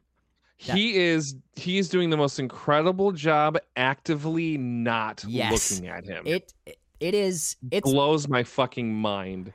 and the I that is such a subtle little performance thing to show that you are intentionally not looking somewhere non-verb like how fucking hard is that just to work do? just stirring stirring Mm-hmm. a pan of beans but conveying you're actively not looking at something. yes it's dude What it's the hell, it's an man? outstanding little acting moment I, oh connor go ahead sorry Oh no, I'm I'm just agreeing. I'm I'm just silently over here going, it's incredible because there Yeah. there's so many little things like that. I've got one I'll talk about later, but the subtle acting moments in this movie, just I, I, microscopic facial yes ticks or changes in expression, or Mhm. oh yeah, And, absolutely. uh, yeah, I think I know the moments you're talking about. There's a lot going on in a very short period of time. I- i mean Yes, we'll- we'll talk about it later. volumes of yes I'll, information being. I will try to Weird. hold on. I'll, I'll try not to jump around anymore. I'll hold on to mine too. I have other examples of like that very, that very We're we're subtle knife. thing, and I can't to talk about it. Yeah, I, I, Yeah. I'm assuming we all have the same moment. or- I mean, as soon as you start talking about Brokeback, there's one bit of performance that has that everyone is just waiting for us to talk about. So All right, let's talk Well, about it because we get I'll- yeah, let's do it. So let's talk about the tent scene. The very the very first time that Ennis and Jack have sex with each other. Um, basically the setup is they get fucking hammered. They get shithoused around a fire. I love the moment where Ennis is like, "All right, I got to go get up with the sheep," and he starts to crawl away from the fire. You're like, "Buddy, you're not even on your y'all are feet." I- fucking wasted. I don't think. um, so he curls up by the fire with the th- world's thinnest blanket. It's made out of Kleenex, I'm fairly certain. He's barely wrapped in tissue paper. Yep, he- uh, next to a dying fire or a dead fire. Yeah, it's down to embers, and we can hear him like dying of hypothermia, basically. So, so Jack, and I, I- don't think we made clear in case people haven't seen this. Early on, in the early parts of this movie, it's pretty clear from the get go that Jack is sexually interested in Ennis, but we yes, get basically no indication that Ennis has any interest back. It's it he seems is so close. Him, everything Jack is so keeps tight. dropping stuff like I've got the the short story just printed right here, I'm very and the, glad. the dialogue. You may be a sinner, but I ain't yet had You- the opportunity. Is yeah, one I, of I'm my just favorite fucking read lines. Story real quick. Jack keeps dropping things like he's talking about. Uh, so the the setup is Jack has to go out with the sheep and stay with them because of the coyotes, and Ennis has to stay back in camp to Right. cook breakfast, dinner, um, and so they're separated every night. Right. And Jack keeps talking about, um, you know, Joe Aguirre's got no right to make me do this. Go out there and sleep with the sheep. He wants to be back in the camp. He's talking about the pup tent that smells like cat piss or um, worse. yeah. or worse. Yeah, that's Mm-hmm. right out of the book too. Um, and so you get the idea that he's making excuses to try and stay in camp. Right. Um, and and Ennis keeps offering. He says, "I'll, you know, tell you what, I'll, uh, I'm happy to switch with you." You know, he he just keeps saying that. I think he says it twice or maybe three times. Says like, "I'm happy to switch," and and then uh, Jack kind of backs off a little bit, and and that, but then keeps complaining, and it's like, well, I don't actually want to switch. I want to come be in the camp with you. well, there's there's a you really know, you get that indication that he's trying to maneuver the conversation the so Ge- that they both end up in camp. I think that the Geary line actually has a really interesting sort of um like subtext to it, where he says Geary Geary doesn't have the or whatever the line is. It's something like make me do this. Yeah. well in the movie it's something uh Geary doesn't have or Geary Geary shouldn't be allowed to make me do something that's against the rules or illegal or something like that. Where he he points out that Geary is having him sleep out with the herd, even though the Park Service does not allow you to do that, and he Right. calls that out. It He's is- like, but I, I think that it's interesting that in 1963, I'm not I'm not positive, but I'm I'm fairly certain that what they their homosexual relationship is technically a crime at this point. It is. It's yeah, Mhm. uh, under United States sodomy laws, this is illegal. So Mhm. I, I love the sort of like double layer of that specific line where he's calling out like it's against the rules, it's it's it's wrong, it's unlawful. I shouldn't have to do this. You know, he can't make me do this. But the purpose of that line is to set himself up to basically get with Ennis, which I, I really like Mhm. that that it's that subtle knife that we're talking about again, where there's there's lots of other stuff. There's a ton of cables running right under the surface of this. Yeah.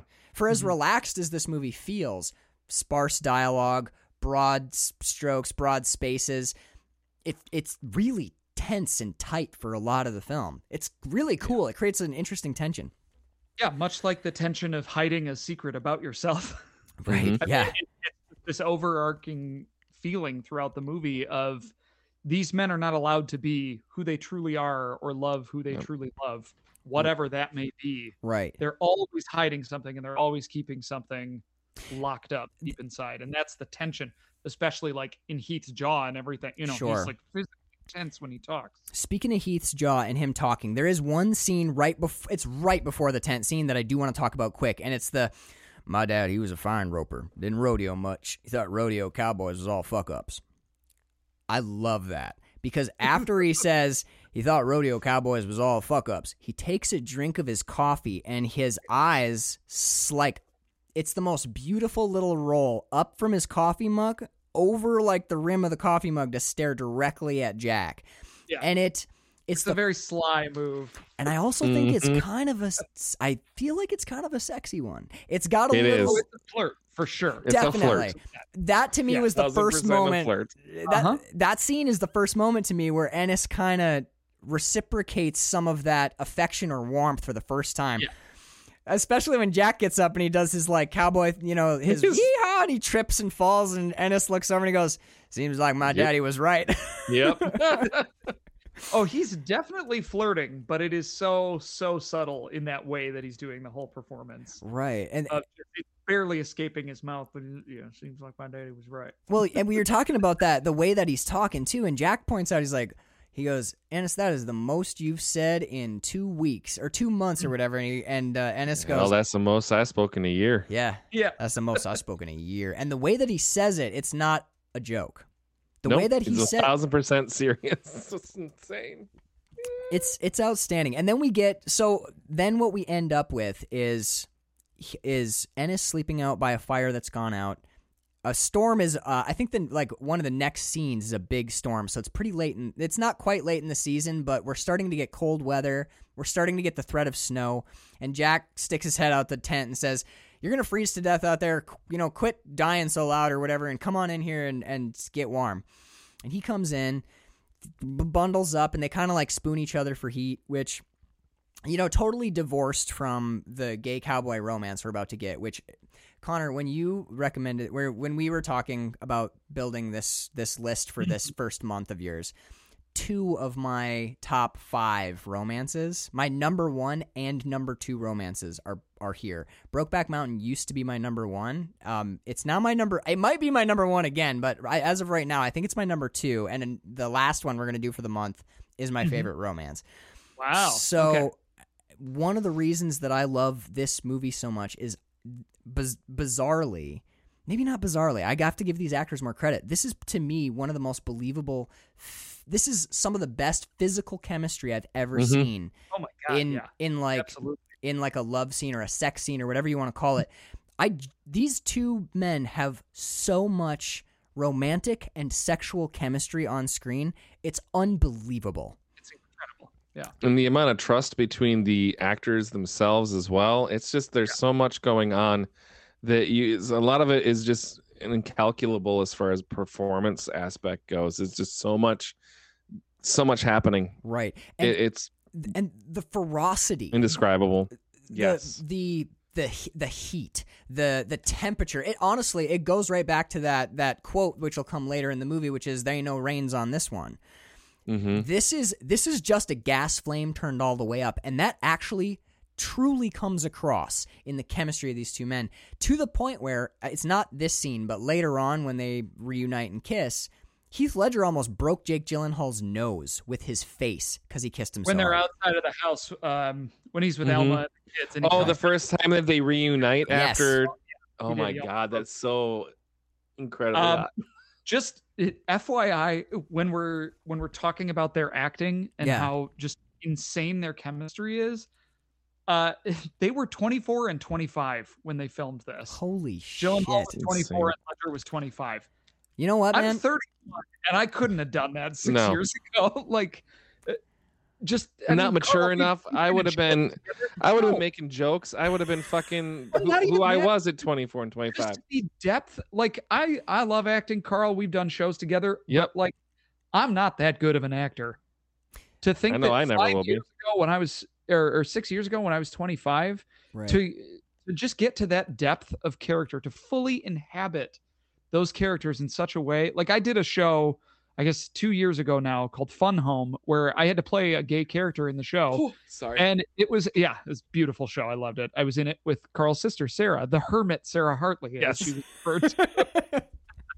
She's got to Um, figure it out, and man. that was that was a challenge for me, not because I was playing a gay character, which I had no problem with, but because it was the you know one of the first times as an actor where I've had to like really deeply inhabit a character that was nothing like anything that I can relate to in my in my normal life.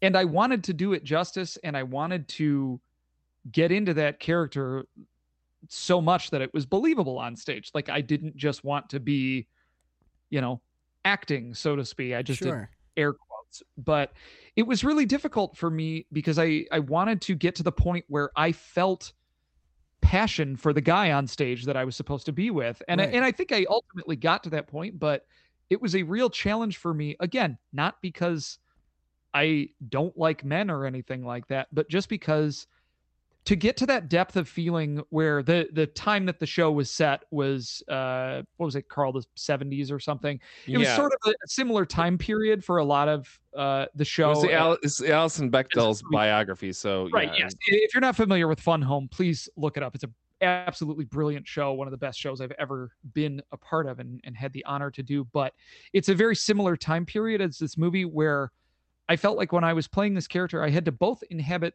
the character of a gay man but also a gay man who is in a time period where he's not allowed to be a gay man and that was such a, a challenge for me to try and get into that mindset of this is who I am as a character, but also I'm not allowed to be this. So I have to be very careful in what I'm doing and who I'm doing it around on stage. And it's just, it's a fascinating thing. So sorry for the, the, you know, it's incredible. information here. And but and just to have it on record, your performance was uh incredible, stellar. Uh, it, it's very I. I, I paid for I paid my ticket five times when I could have been It's a comp to see. show. The entire ensemble of that show was incredible. It's one of the best things I've ever done. But um, yeah. Anyway, just just so all that having been said, I did that when I was 29.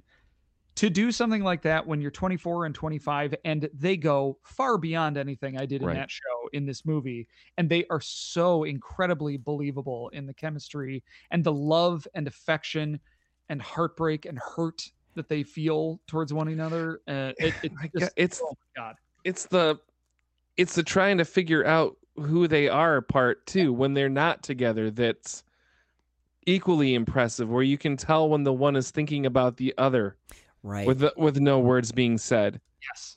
It's just the most incredibly honest and It's the that's why I keep saying it's not a it doesn't feel like performance it just feels like two living breathing humans that it's i almost would believe that the the two of them heath ledger and and uh jake gyllenhaal had fallen in love with each other and we're seeing that I think you occur have it's yeah. when you're that deep in a character like that. Yeah. I, I think even in in real life, you have to fall in love with your co-star a little bit to get absolutely when you're doing to get the something truth in the like that, performance you do kind of have to go there yeah Right. When you when, and and it's so so deep into that emotion.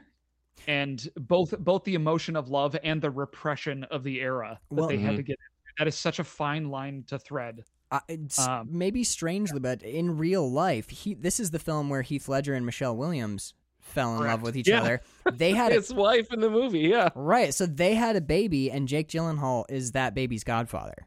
Yep. Like that is the That's- intensity and depth of relationships that were formed on this, and I they think it's- they became best fucking friends. Yeah. Like, how incredible is that? I think it's interesting that you bring up uh, that you were bringing up sort of like the the the difficulty of going to that place and really bringing honesty to it rather than just like um, okay how can i parody this or how can i make it seem like but how do you get there and go there? And i think that a lot of people talk about how you know like oh it's so hard to have like sexual chemistry with your with your um like coworker essentially as an actor.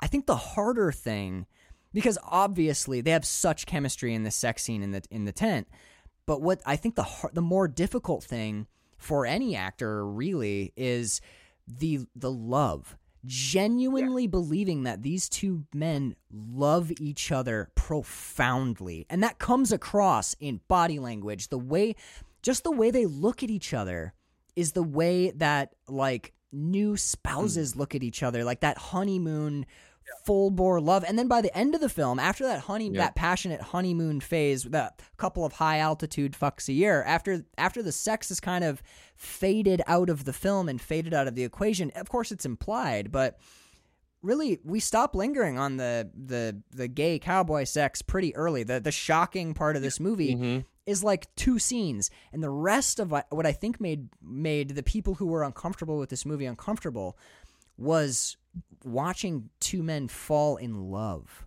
Yes. Yeah, it's not sex; it's intimacy. It's they're yes, an old beautifully said. By the end of the film, who have just spent twenty years of their life, you know, not getting to be together, but being together when they can. And yeah, there there's such a deep and prolonged intimacy between them, where they know each other's every move like the back of their hand. I I started to say this earlier, but it's the when he, uh, Ennis picks up the postcard from Jack. It's that little smile he gives, and you Mhm. never see a smile like that when he's with Alma Right. at any point. You you know, I think he smiles once or twice with Alma, but it's not the same smile. Yeah. Right. It's, uh, I mean, that's crazy because I think he does love her, but in a completely different way. does, but it's a totally different way. That's maybe I, I don't know if now is the time to go down this road, but since Well, we keep calling it, I want to Uh, linger. I want to stay with the tent for a while, just for a bit, because I. One of the things that I most love about the sex, this first sex scene in the tent, is I feel like a lot of times sex scenes in movies are the director. Everyone's embarrassed. Yes, it's awkward. I mean, you have to think about this too. This is not just two dudes in a tent. This is two dudes and the director and the camera guy and the sound guy and the lighting guy and both of their girlfriends were present. Jake Gyllenhaal mm-hmm. and Heath Ledger's girlfriends were both present for the filming of the sex scene. You have you have you're doing this and like 15 20 people are right there right there with you and one of those people at least one of those people is like a foot away from you or a couple feet away from you. So you got to think about all that and then still bring that chemistry to your performance. That's insanely hard. Just just that is hard but a lot of times i feel like everyone's embarrassed so the director just goes uh all right you guys do the get get Right. in at it you know like You get Tommy with so and yeah yeah like i feel like a lot of times belly button sex. Right. A lot of times the sex scene I feel like is just all right, now f- fake sex and we'll film it and we'll, let's just get this yeah, done with. you climb on top and then we'll cut to the after sex. Right. Like, Right, exactly. And with this one or it's just a lot of like let's make out, let's and then some grinding. Now we're going to shoot the grinding. Okay, now we're going to shoot the boob grab or whatever you're doing. With, with Ang Lee, it's that same thing of like, all right, I need you guys to walk to the bar, but we're going to shoot it 50 times so I can get you walking in perfect unison in lockstep. Mm-hmm. I, I think that the, this this sex scene is such a powerful metaphor for these characters and what they're feeling being com- the entire performance is entirely physical because there is mm-hmm. almost no dialogue. The first like I think there's like the it's like mumbled sleepy like what are you Like, doing? what the oh, fuck? What are you doing? Yeah. uh," and that's it. That's all you get in the re- grunt. and yet this and it's not long either. I feel like people when I talk to people about this, they're like, "God, that sex scene it just goes on forever." It's like thirty seconds, not even. It's but it's a scene that has talk about brilliant filmmaking. It's a scene that has rising action, a twist, a climax, and a denouement all in 30 seconds, all entirely physical. Um, so one of my favorite things is how we and we see Heath Ledger do this later. I'm sorry, we see Ennis do this later. Oh, by the way, that little slip, brief bit of trivia. Annie Proulx gave each of them a signed copy of this short story when she and she did, you know, wrote a little note. She said Mm-hmm. to Jake, Jake Gyllenhaal, but when she did the one for Heath Ledger, she wrote to Ennis and didn't realize until the day before she gave it to him that she'd accidentally written the character name. She decided to leave it because he had completely and fully embodied everything she imagined for that character. So That's incredible. but really quickly, we're gonna see Ennis do this again later, and I will. Re- I'll bring it back up because I noted it twice. But the way that they grapple with each other and wrestle Yeah. perfectly mirrors that inner conflict of them sort of grappling with their identities, which they've had to Mhm. keep totally suppressed at this point in history. Um, and this thing that's coming between them, g- grappling with their feelings, literally wrestling with whether or not this is going to happen. Because I could, at any moment, we actually see them hit each other later. They one Oh, person yeah. could have thrown a punch, and this would have been done. And you see that moment come and go because there's a moment where it looks like Ennis is going to throw a punch, Yep. and but he doesn't.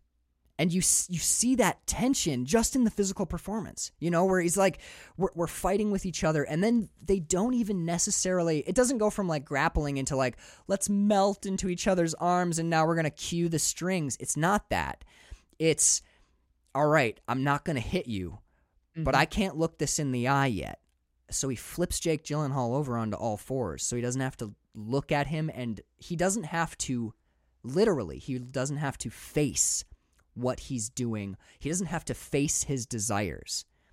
He mm-hmm. he sort of reduces I'm not and I'm not saying that he's reducing this to simple lust or like all right, well, we're on a hill, you know, any port in a storm. I'm not saying that. I'm saying that he wants what he wants but he's too ashamed or cannot yet look it in the eye Yeah. or look I, uh, him in the eye. You know what I mean? I even I- thought about this, uh, comparing and contrasting the. So I, I think we get two, uh, two sex scenes between the two men, and the the first and second sex scenes are entirely different in their presentation. And the, Yes. the note I, the first one is rough, angry, confused, and somewhat unwilling. I don't and know about angry, but okay.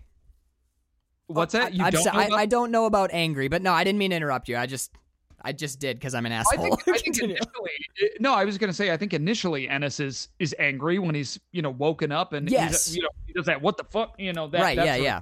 I don't mean the actual sex itself. I mean the scene and the the presentation of it. Gotcha. I retract my statement, and I no, apologize once again to Diana Ossana. no, sorry. Go ahead. Go ahead. Um, the second one is just presented totally differently. It's tender, loving, sweet, and entirely willing. They both want this more than anything in the world, and it's been so long. Um, and just the just the contrast between those two, it's like you're saying, it's it's just they've totally, you know, they've fallen right back into it again by the time they get to that Mhm. second sex scene. But Well, that it- first, so it's confused. They they don't know what they're doing. Um, The second sex scene is only about t- I want to say one or two days later. right. Yeah. Yeah. So like, i- But and it's entirely different in its presentation. I'm gonna. I want. Let's. I would love to jump immediately into the second sex scene. Can I put? Oh a- no, no, a- no. a- you go back to this one. That's fine. I, I just had that note. well, I, about, I uh, don't really have anything else for the tent. Um, for for the first one, for that first sex scene in the dark. That's another big distinction too. Is the first one cold? It's dark. There is no fire. This is sort of like a primal thing. It it almost feels it almost feels animalistic. Now, animalistic is the wrong word. Wild. Wild is the word I'm looking for. They're on a mountain. They are far from civilization. This feels like reverting to our their most primal selves. The second one has and and there's no score at all in the first one. Right. The second presentation of the sex scene. Wait, before I get there, I really do want to put something in between the two. This is where the sheep shows up. The dead sheep is in between these two sex scenes, and I think this is very important. We get Ennis and Jack, or Ennis and Jack have they have sex in the dark, no score. it's very primal. It's very passionate. Um, I think I honestly think violent is not too strong a word for it, and not and not Oh, in no, that it's- there's Absolutely is violent. yep. not in a negatively connoted abusive way, but it is just no, in a two very strong men going at it. yes, Yes. Damn dam bursting violent. Yeah, yeah. Um, Yeah, so we get we get a really short moment of Ennis waking up hungover as fuck. Obviously, remember he was shithoused when this all happened. Mm-hmm. But he wakes up and he kind of like, ugh, and he looks down and the the stoicism of his performance, where he we don't get, and it's Heath Ledger, so of course we're expecting this high level of genius, but he doesn't look down at Jack and go, "Oh No. God, what did I do?" Or like, "Uh, "I'm so uh, I can't believe." It's none of that. He just looks down at Jack, nothing on his face. He this is him like last night.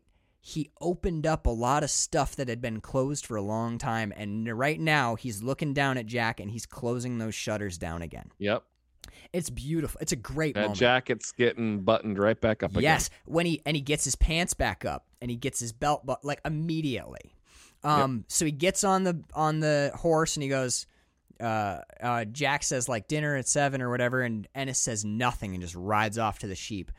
And I think it's so important. It's it's heartbreaking, but it is also very beautiful that the next thing that we see is that gut that sheep in the morning. And i'm gonna i'm gonna say now this is a dead animal that's been cut open but i i stand by my note description which is the grotesquely sexual revelation of the sheep in the morning gutted and splayed. Because that sheep is on its back with its hind legs ripped wide open. It is one of the most I, it is there's no other word for it. It is Right. completely sexual it's a dead animal but that is a completely sexual image that we're seeing there. And it's confrontational. It's in your face. Last night ennis could not look at what he was doing. And this is the filmmaker and nature making him look.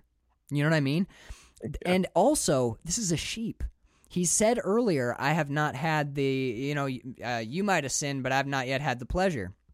Well, Mhm. in Christianity, which the both of these men are kind of working in, one is a Methodist and one is a I can't remember the other Oh one. my god. Yeah, but oh, uh, Pentecostal. Pente- yeah, Pentecost. He makes specific reference to it when he talks about the um, his upbringing and right. What what's the Pentecost? The Pentecost is well, I don't know what the Pentecost is. My mom never actually told us. Yeah, but they're they both come from a Judeo-Christian background. They're both in maybe in name only Christians, essentially. Like when they're when they talk about God, that's what they're talking about. They're church going Christians. Right. Right. They're- in a church later. They, I think they both do. They, yeah, they're church going good. Yeah. like that. Well, Ennis doesn't want to go to those for that fire and brimstone crowd, but I think it. I don't think it's any accident that they start by tending a flock, tending sheep, Yeah. and you know, like the lamb is the symbol of innocence, and the what we see that one of the sheep has, or one of the flock in this moment, one of the flock has gone astray and been killed.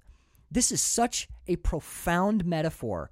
No dialogue, no explanation. It's 10 it's like what a minute in between the the waking up in the morning and this mm-hmm. static shot of a dead sheep and then we're back in camp and then the next night we get them on the hill and but dude to to go from from a tent sex scene to a gutted splayed sheep that's bold filmmaking Absolutely. it's it's this is so powerful I, And I- the implication is you two were in the tent last night when one of you should have been tending the sheep. yes. And this Yeah. is the result of your actions last night. And, Right. And it can be interpreted in multiple ways, both as a, a, repre- a sexual representation, but also as a representation of this is the fear. This is what happens. yes and also as they reference later and as we know way down the line later things die when you engage Mhm. in this sort of activity Right. if you do this in the wrong as ennis says if we get if this thing grabs hold of us in the wrong place the wrong time we're dead We're dead. we're dead Yeah. yeah that's an amazing line um yeah Yeah. Oh, do you have something, Carl? Or was that Oh, just no, a it's was that just- just a breath go, of "Whew." God damn, what a profound film.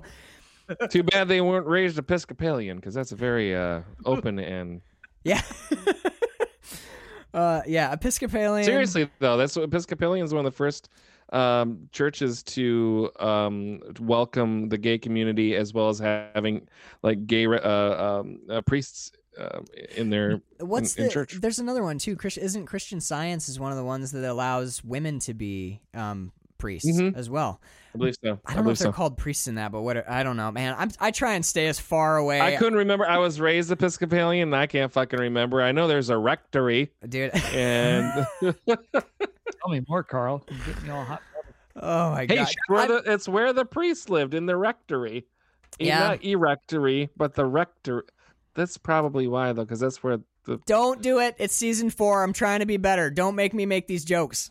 I never, s- I I never know. said that I was gonna be better. Oh, that's true. Yeah, by all means, dive in, my friend. Make me look No, good. Just, um, I'm so good. I was going to say shout out to Central United Methodist Church in Traverse City, who uh, is a Methodist church, but they have both a female pastor and have performed gay weddings there. I believe they broke off from the greater Methodist Church in the great schism of whether or not we're going to Absolutely fan freaking year tastic. 2020. Good for them. So, shout yeah, they're shout out. All right. um. So now that we've got like a bunch of churches and we just talked about like a local church, you want to talk about the second time these two dudes fuck? Because Yeah, absolutely. dude, this second sex scene is that first sex scene is sh- I would say shocking. It's definitely like very erotic in its in its like power and its a, and its Mhm. violence. I like that word for that one. This sex scene is just raw sexiness, dude. This is s- and it's so loving. I should It's- Mhm. I'm I they're haven't fully in love yet, but they, they it is. I mean, heading down the primrose. It's in the air, baby. It is in the air. Yes. Yeah.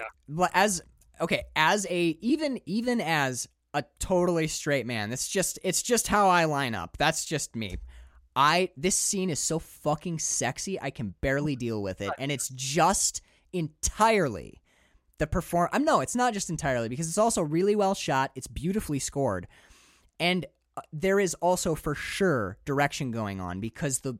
But dude, the performance and the chemistry between these two dudes is insanity. Hey man, this movie shifted my Kinsey score. I don't have a Kinsey Greatest, score. greatest compliment I could give it. I mean, yeah, maybe Pan- that might. Pansexuals don't have a, uh, a Kinsey score. You've just what got. did you say? Pansexual? Huh? Did you say pansexuals? I Yeah, didn't hear- pan- pansexuals don't have a Kinsey score. just like to fuck. Every cat- No, it's, so pan- let me ex- let me explain it for those of you I'm- that are I'm not kidding, aware please. what that is. the floor. So it's different from being bisexual. Uh, In a lot of ways, uh, a lot of bisexual people do prefer one over the other. There's a bit of a scale there. With a pansexual, like myself, you don't really see gender as a part of the equation. Um, it's uh the way I like to to phrase it is it's all about the person and not the parts. It doesn't matter what the parts are. And I can find anything attractive or any person attractive, just depending on my emotional connection to that person will amplify that if that's the way that I uh like Danielle, for example. Like I am absolutely in love with my wife and very attracted to her sexually because I love her. Sure. To be fair, Carl, I'm also very attracted sexually to your wife. So Thank you. Most people are. so, but that's just known well, that's why like I was raised Sorry, go ahead. Catholic, so I'm. I just. I can't ever admit that. And when she comes around with bosoms galore, I I, mean that's I- that could oh, bosoms. I have spent bazooms. three years finding new parts of my walls to look at when Danielle comes over, just because of my upbringing. I ho- I do Yep. hope one day to get all the Catholic scrubbed off of me, so I can When tell did we Danielle. get these? When did we get these curtains, Bird? They came with the house. Right, I- Oh, And she's yeah, and Bird's Oh. like, these curtains are disgusting. I hate them. Uh, can we rip these blinds down? And I'm like, not until Danielle leaves, because meanwhile, meanwhile, Bird has her face buried in my wife's chest. right, because I Bird mean, you was know. not raised Catholic, man. She gets she gets to like Danielle's boobs. I have to feel bad about my It's a feelings. Very weird Actually, situation when Danielle's we when we boobs are for over.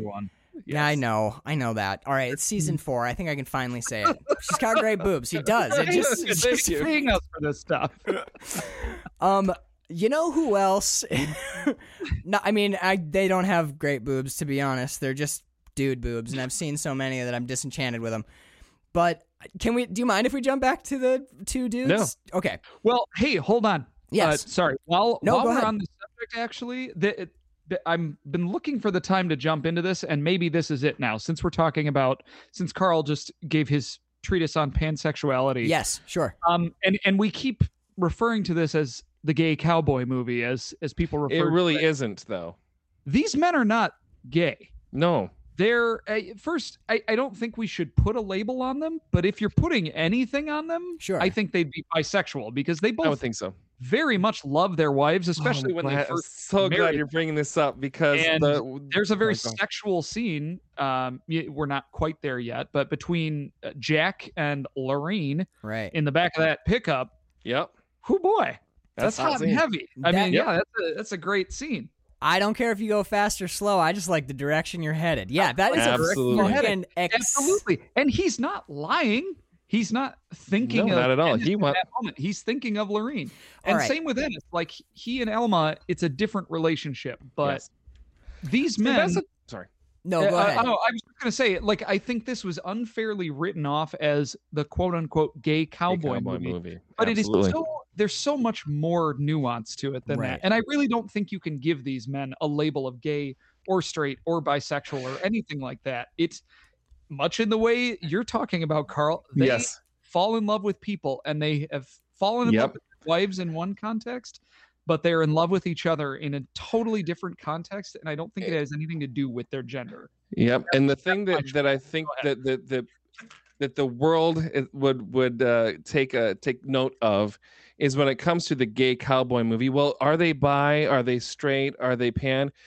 It, they are the two people that are in the relationship, and the only people whose business of their sexuality are the two of them. It's not on us to to decide what their sexuality is, right? That's or to define it in Nobody's business but ours. Exactly. And it's like it, it's like trying to ask someone that's in a relationship like a trans person what the sex is like.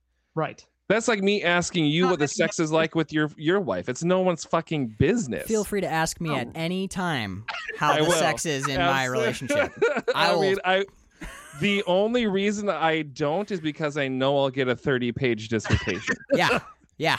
I think Pictures. one of the one of the major issues though with our traditionally puritanical American Yes. society is and we could go down a whole road on this, but just i- is that is this obsessive need to label people. Yes. yes. Say she's gay, he's straight. Uh, I just hit my microphone. Uh, you know, et cetera. Like you are this, you are this, you are that. You're not this. You are definitely that. You might be this. I- Why? Well, it Like, makes us feel better about the world we live in. We need to have things in little compartments and boxes to make sense of things, and it gets overwrought, and we do it too much. Like, it's sometimes it's okay to live in the chaos and not know everything. That's fine. I- it's I think we need to be more comfortable with that, not knowing everything. And the only people's business who it is is whoever you're in the relationship with, whatever that relationship Absolutely, of. And I absolutely. think, and I think especially in the year 2005 of our Lord, uh, nobody could even conceive of. uh, It, it was so hard for people to even like conceive of the gay movie, let alone like a movie with no defined sexuality. Right. Right. That- That's just you know. Well, I don't get it. Why does he have a wife now and having sex with a girl? Wasn't he just having sex with a man? A It was just utterly baffling. I, yeah, in 2005, a sexual spectrum was way beyond the the general Mhm. grasp. I think. Oh, absolutely. Dude, honestly, even like a simple binary, like straight or gay, some people were struggling with in Mhm. 2005. Yes. So which is fascinating because as i just referenced the the kinsey scale has been around since what the 60s i think Yeah, mid 60s, I think. Yeah. his his work uh, Do you- alfred kinsey Do you know off the top of your head, Connor, because you are just a font of information about film projects? Do you happen to know what that t? There's a TV series based on that guy and his, or that, yeah, that guy and his work, and it. well there's masters of sex which was based on um i forget their last name was masters uh, there was a movie with liam neeson though in i believe 2004 called kinsey Is that the one I'm Kinsey. It was of? called That's- Kinsey with Liam Neeson. Yep. right, but i think it was 2004 the year before this movie came out which is very interesting it should have been a Uh, primer for people to watch this movie. Right.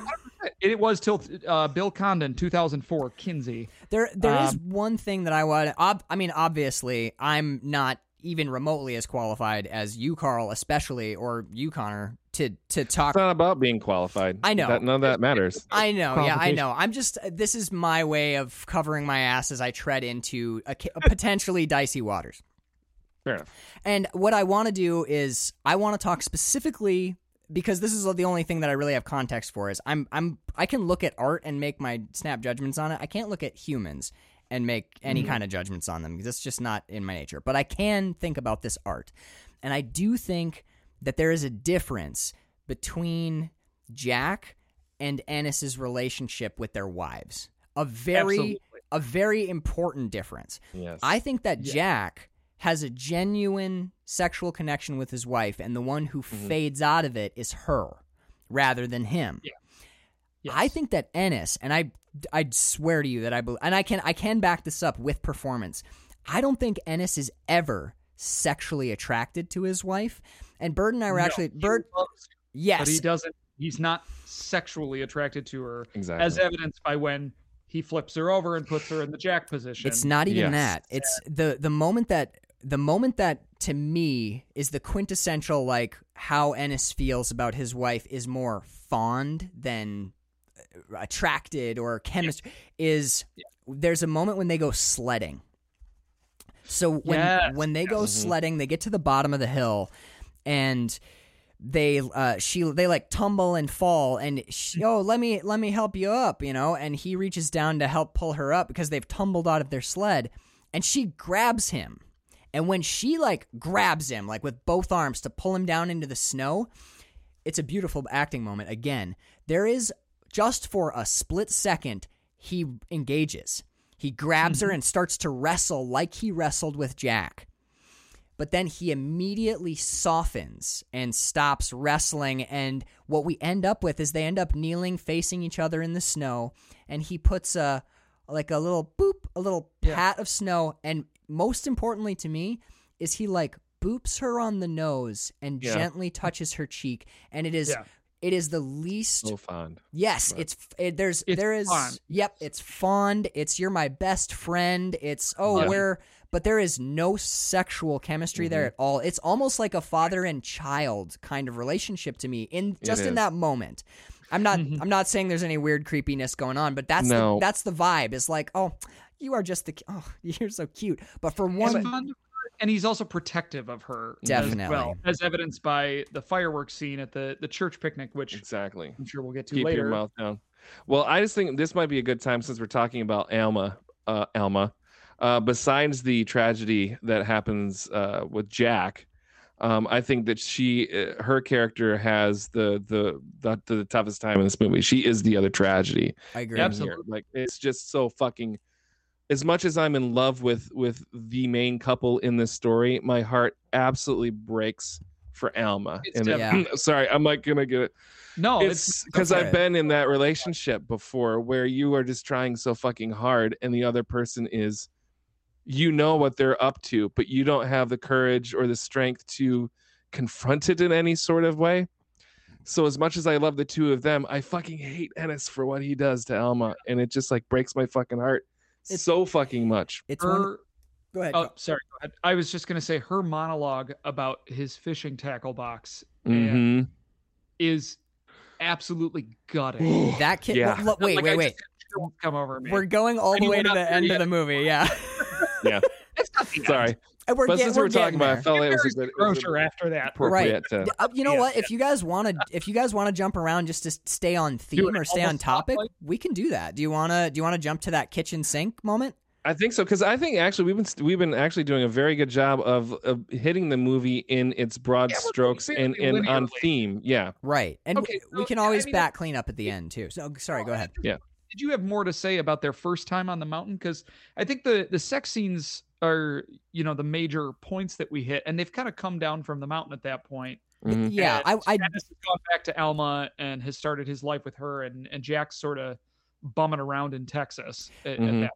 the the only thing I want to say about their second tent scene when we have the Mm-hmm. fire, we have very soft acoustic guitar where so it's scored. It is shot Yeah. like a traditional yeah, it's shot as like a traditional love scene rather than the first one, which is a, a real love scene. This one is like I, I'm I'm sure you read the trivia that they mocked up the cover specifically to uh, be evocative of the cover of Titanic because they Yes. wanted Yeah. to they wanted to associate it with another romance film.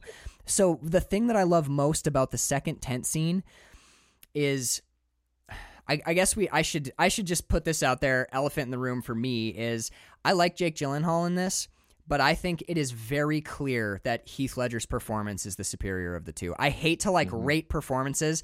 Yeah, but- me too. But you're I, You're and on I'm point. not I, I'm not saying Jake Gyllenhaal's not amazing in this. He is outstanding. this is Heath- such a good performance. is doing something on another level. I mean, they are both outstanding, but yes, there's a absolutely. reason Heath was nominated for lead actor and Jake was nominated for supporting actor. I'd be He- terrified to be in anything with Heath Ledger. Like just He's doing something on a whole different level in this movie. Yeah, it's we always the, we always Out. use Daniel Day Lewis as the transcendental actor or whatever. To, you could say Or Tom Thomas Hardy, Hardy. or Gary But- Oldman, but I honestly would for me, I would put Daniel Day Lewis and then like my number two. I, I always go to Tom Hardy and Gary Oldman because they're still alive. Of course, that's that's his. that's super where I was gonna death, go. but- Imagine imagine where Imagine he'd be on your list if he would have been alive for We another don't twenty know years. what he might have done after this, and he was just getting started. It was like this in 05, Dark Knight in 08, and then he was gone. right. And Yeah. we, Um, we we saw that we were probably going to have a n- like this was Heath Ledger was going to be maybe the be best one of the actor of great- all time one of the great actors of Mhm. the 21st century. for sure. and also I, I think people uh, i love the dark knight i think it's a fantastic film i think his performance is incredible in that movie It's he won the oscar posthumously and i don't think there was another person that year that could have possibly won that I No. agree. even if he hadn't died i still think he would have won the oscar for that role however i think this is his best performance i i think undoubtedly uh you know I, I granted i haven't seen all of his movies but i think it's between this and the dark knight and i think his Yeah. performance as ennis in this is one of the most incredible performances i've ever Well, seen. you know what's wild is they're both great for the same reason because Heath Ledger completely goes away and these two other characters he's just gone. become him or he becomes them. yes There's no performance anymore. It's like Daniel Day Lewis is Right. the butcher of New York. What? It's trans it's transcendent in its Yes. it's transformative. The transformation Yeah. is so utterly complete that Mhm. it's shocking. In the same way that seeing Daniel Day-Lewis in There Will Be Blood is shocking. Because you you've seen interviews with him or, or actually with Daniel Day-Lewis there's an added element of he's you've kind seen of mysterious yeah, like the He'll do a lot of interviews and then he'll move to ireland and become a gonna cobbler for a few years Right. Yeah. Yeah. Exactly. Um. So while while Carl ducks out momentarily, do you? Let's go back to the mountain really quick. We're almost down off of the mountain, but I want to talk about the lasso. that mountain man What do you think about the lassoing leading to fisticuffs? Now, I- Um, I, yeah, I think it's along those same lines of still not quite wanting to accept what's going on or accept what it's become. Um, and I think it's interesting too because there, it's almost like Ennis is getting ready to go back into society, like he's putting on his different hat sure. and then um, Jack kind of lassos him and almost like pulls him back onto the mountain and and back into what they were doing there. Whereas Ennis is like, I'm going back to Alma. We're gonna get a ranch. You know, he's like already almost in that mindset of time to come down off the mountain, time to go home, time to leave this behind. As they say before, like this was a one shot thing. You know, this is this is not ever gonna happen again. This is just it's nobody's business but ours. But we leave it on the mountain. It's that what happens in Vegas sort of thing. right. Right. And, and so I think he's already transitioned into coming down off the mountain, whereas Jack's not ready for the fun to end. Well, he's never ready for the fun to end. I, right. we see in right the- before this lassoing scene, there's a moment where um where Ennis Del Mar finds out that uh, Geary wants them to bring the herd down a month early, and I Early. think I think there's a really interesting um, echo of when earlier Jack says Geary can't make me do this. I think it's it's damn foolish that he wants me to go and s-" and the reason that he's saying that is because he wants to stay with Ennis in the tent. Yes. And here Ennis bitches about Geary. Well, he's going to cut us out of a whole goddamn month's pay and fuck that. That's. But the reason that he's complaining again is because he wants to stay with Jack. Those are Yes. moments in this film. These are Yep. points in the timeline that draw towards each other. And I think that's amazing. And I think that that, uh, one of my favorite little moments, again, this is might be hand acting, it might just be part of his performance, but when he goes and sits, when he like, fl- sits down on that stump and picks up that split chunk of log, taps it into the ground, and then fires it off to the left. That is one of those moments of like physical acting that seems so natural that if you have watched a million movies for a podcast where you look for natural acting, it stands out as being Mhm. just gorgeously natural. But the next scene is the na- the lassoing. I want to talk about this because one of the things that these two guys both talk about and is a main part of this movie is rodeoing. And one of the things you do in rodeoing is you do calf roping. So this moment has a lot of this moment ties to other moments. This is I think one of those weird uh, like this is the this is the trunk and there's a million branches that all echo back to this moment. And I think one of the metaphors or one of the symbols that we're working with here because who is it uh, that wants to let's start a life together. We can get a ranch together. We can move up to my parents house and we'll work the ranch. Jack is the one who wants to rope ennis to him. He doesn't like that ennis is i'm going to use air quotes here but he doesn't like that ennis is wild. Ennis is just this thing that drifts into his life from time to time. Ennis is never his in the way that Jack wants him to be his. And Jack, at this moment, when they're about to be separated, he physically, literally tries to rope Ennis. And then he tries to grapple him. He's like, All right, I've caught you. And he pulls Ennis towards him. And then he grabs him with his hands. He's like, I got you. All right, I roped you and I brought you back. And Ennis punches him in the face Mm-hmm. and walks. Jay, uh, Jack does not punch him in the face. Jack accidentally hits him in the face as they're grappling. Ennis punches Jack in the face, and you get the sense that in this in this symbolic moment, Jack is the cowboy who's trying to rope his steer in or whatever. But this is not. I'm I'm gonna just use metaphors, and if it, however it sounds, it's how it's gonna sound. But this is not a bronc that you can break. This is not. I mean, he actually has a line earlier. and ain't never been a Bronc that can throw me until Mhm. he meets Ennis, because Ennis will not be caught in this lasso. Ennis will not be roped into this life with Jack. Ennis is going to do his own thing, even if it reduces him to utter lifelong poverty and weeping. And there's a moment later in the movie where Ennis says, "You made me this way." He says, I've got it written down. He says, I knew you would. It's, sorry, this was a specific note of mine. Bless you. He's crying and he's doing, speaking of hand acting, he's doing that incredible hand acting where he's got his thumbs up like this. I nobody can see this, but Sure, sure. They can because I'm recording it. oh, great. His thumbs are like on his eyes like this while he's crying. It's a very strange, specific thing he's doing Right. while he's crying, but he's like he's got his thumbs like on his eyes and he says, It's because of you, Jack. I'm like this. I'm nothing. And that's the point at which, and it, we'll talk more about this, but he really has been reduced to nothing in his Right. life. He is utterly impoverished. All of his money is going to child support at that point in time. He's got, you know, he bums around from job to job, but he he's never holding a job for very long. And he's got nothing. He he's and it, yeah, he does say he says it's because of you, Jack. I'm like this. right. Essentially blaming him for his whatever you want to call it, homosexuality or his his tendencies or the love he Mhm. feels for Jack.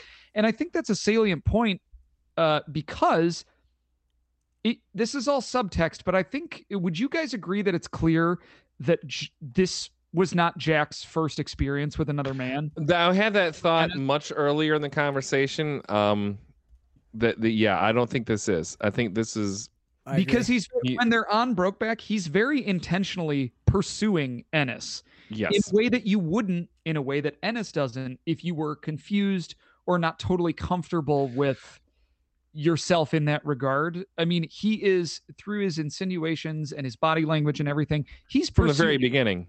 Yeah, from the he's, very he's beginning. leering at him in And- in the. I think it's clear through the subtext that Jack has done this before. right. Not to the romantic degree that it is with Ennis, but he's definitely had some sort of a sexual. He's been to Mexico before. He's been to Mexico. He talks about it later. He said, "Hell yeah, I've been to Mexico." Well, uh, Um, he said at, at one. Uh, sorry to talk over you, but No, when. Ennis says, uh, Ennis, he says like, "Yeah, I've been down to Mexico," and he, and Ennis goes, "I know what they've got down in Mexico for boys like you or guys like you or whatever." And he says, "If I ever find out these things that I don't know, I'll kill you." I gotta say this to you one time, Jack, and I ain't fooling. What I don't know, all them things I don't know could get you killed if I should come to know them. Sure, sure. And then And Jack says, Give- read the, no, read the line. Read the line. Sorry, I know I'm reading right from the the story here. No, that, I'm glad that you brought it because I knew you were going to, and I was hoping is- that it is. I mean, that dialogue is verbatim from the story right into the script. Right, It's right. amazing. Uh, um, sorry, I'll get to that point in a second. But uh, Jack says, "Try this one," said Jack, and I'll say it just one time.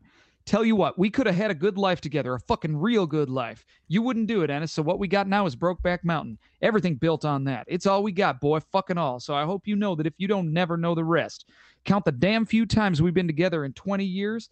Measure the short fucking leash you keep me on, then ask me about Mexico, and then you tell me you'll kill me for needing it and not hardly getting it. You got no fucking idea how bad it gets. I'm not you. I can't make it on a couple of high altitude fucks once or twice a year. You're too much for me, Ennis, you son of a whore son bitch. I wish I knew how to quit you. right. So, anyway, that is Fuck. verbatim from the short story right into the script, and that is the exact line that he gives right there. Um, and the the the reason I like those two lines of dialogue together, especially when we consider Jack's character, Jack does go to Mexico. I, I think that scene of him walking into the darkness at the end of the alley with the Mexican male prostitute is Yes. it's so ominous. There's nothing given given how we've seen Jack Jack's interactions with other men thus far. Those have all all the stuff with Ennis is outstanding, very romantic, lots of chemistry, beautiful. The weird stuff with I can't remember the actor's name. I, I will get to the note later, but it's um new Hellboy or he plays sheriff. oh, David Harbour. David Yeah, Harbour. Yeah, thank you. Um, Absolutely. It's great. Even that moment on the bench, there's a little bit of like awkward uh, elementary school, like first, do you like me? Circle yes or no kind of subtext going on. But there's something kind of cruel about the the scene in Mexico. The fact that Jack's not smiling. The fact that he doesn't have any pleasantries for the guy that he's hiring. It's just a nod and then they walk into the dark. It's a Fun bit of trivia: that guy, the male prostitute in Mexico, is Rodrigo Prieto, the cinematographer. Oh, hilarious. hey, good Couldn't for you, man. To play that role, so he just jumped in and was like, "I'll do it." Yeah, no wonder that one shot looks like shit. He wasn't working it. I'm kidding. It looks, it's everything Oh, is light? masterful. Oh, that's terrible. Yeah, it's poorly lit. It's a little out of focus. It's fucked up. He sh- I just thought that was funny. that is funny. Uh, um, so did and did Ang Lee do the motion capture for the sheep for this, or he did the motion capture for the sex scene? Oh, uh, oh, that makes oh then they just photoshopped. He was Jack's butt in the sex scene. Ang Lee was doing the motion. I think. Sorry, guys. Season four, you're trying to be better. No, honestly, I don't. I'm not sure we are.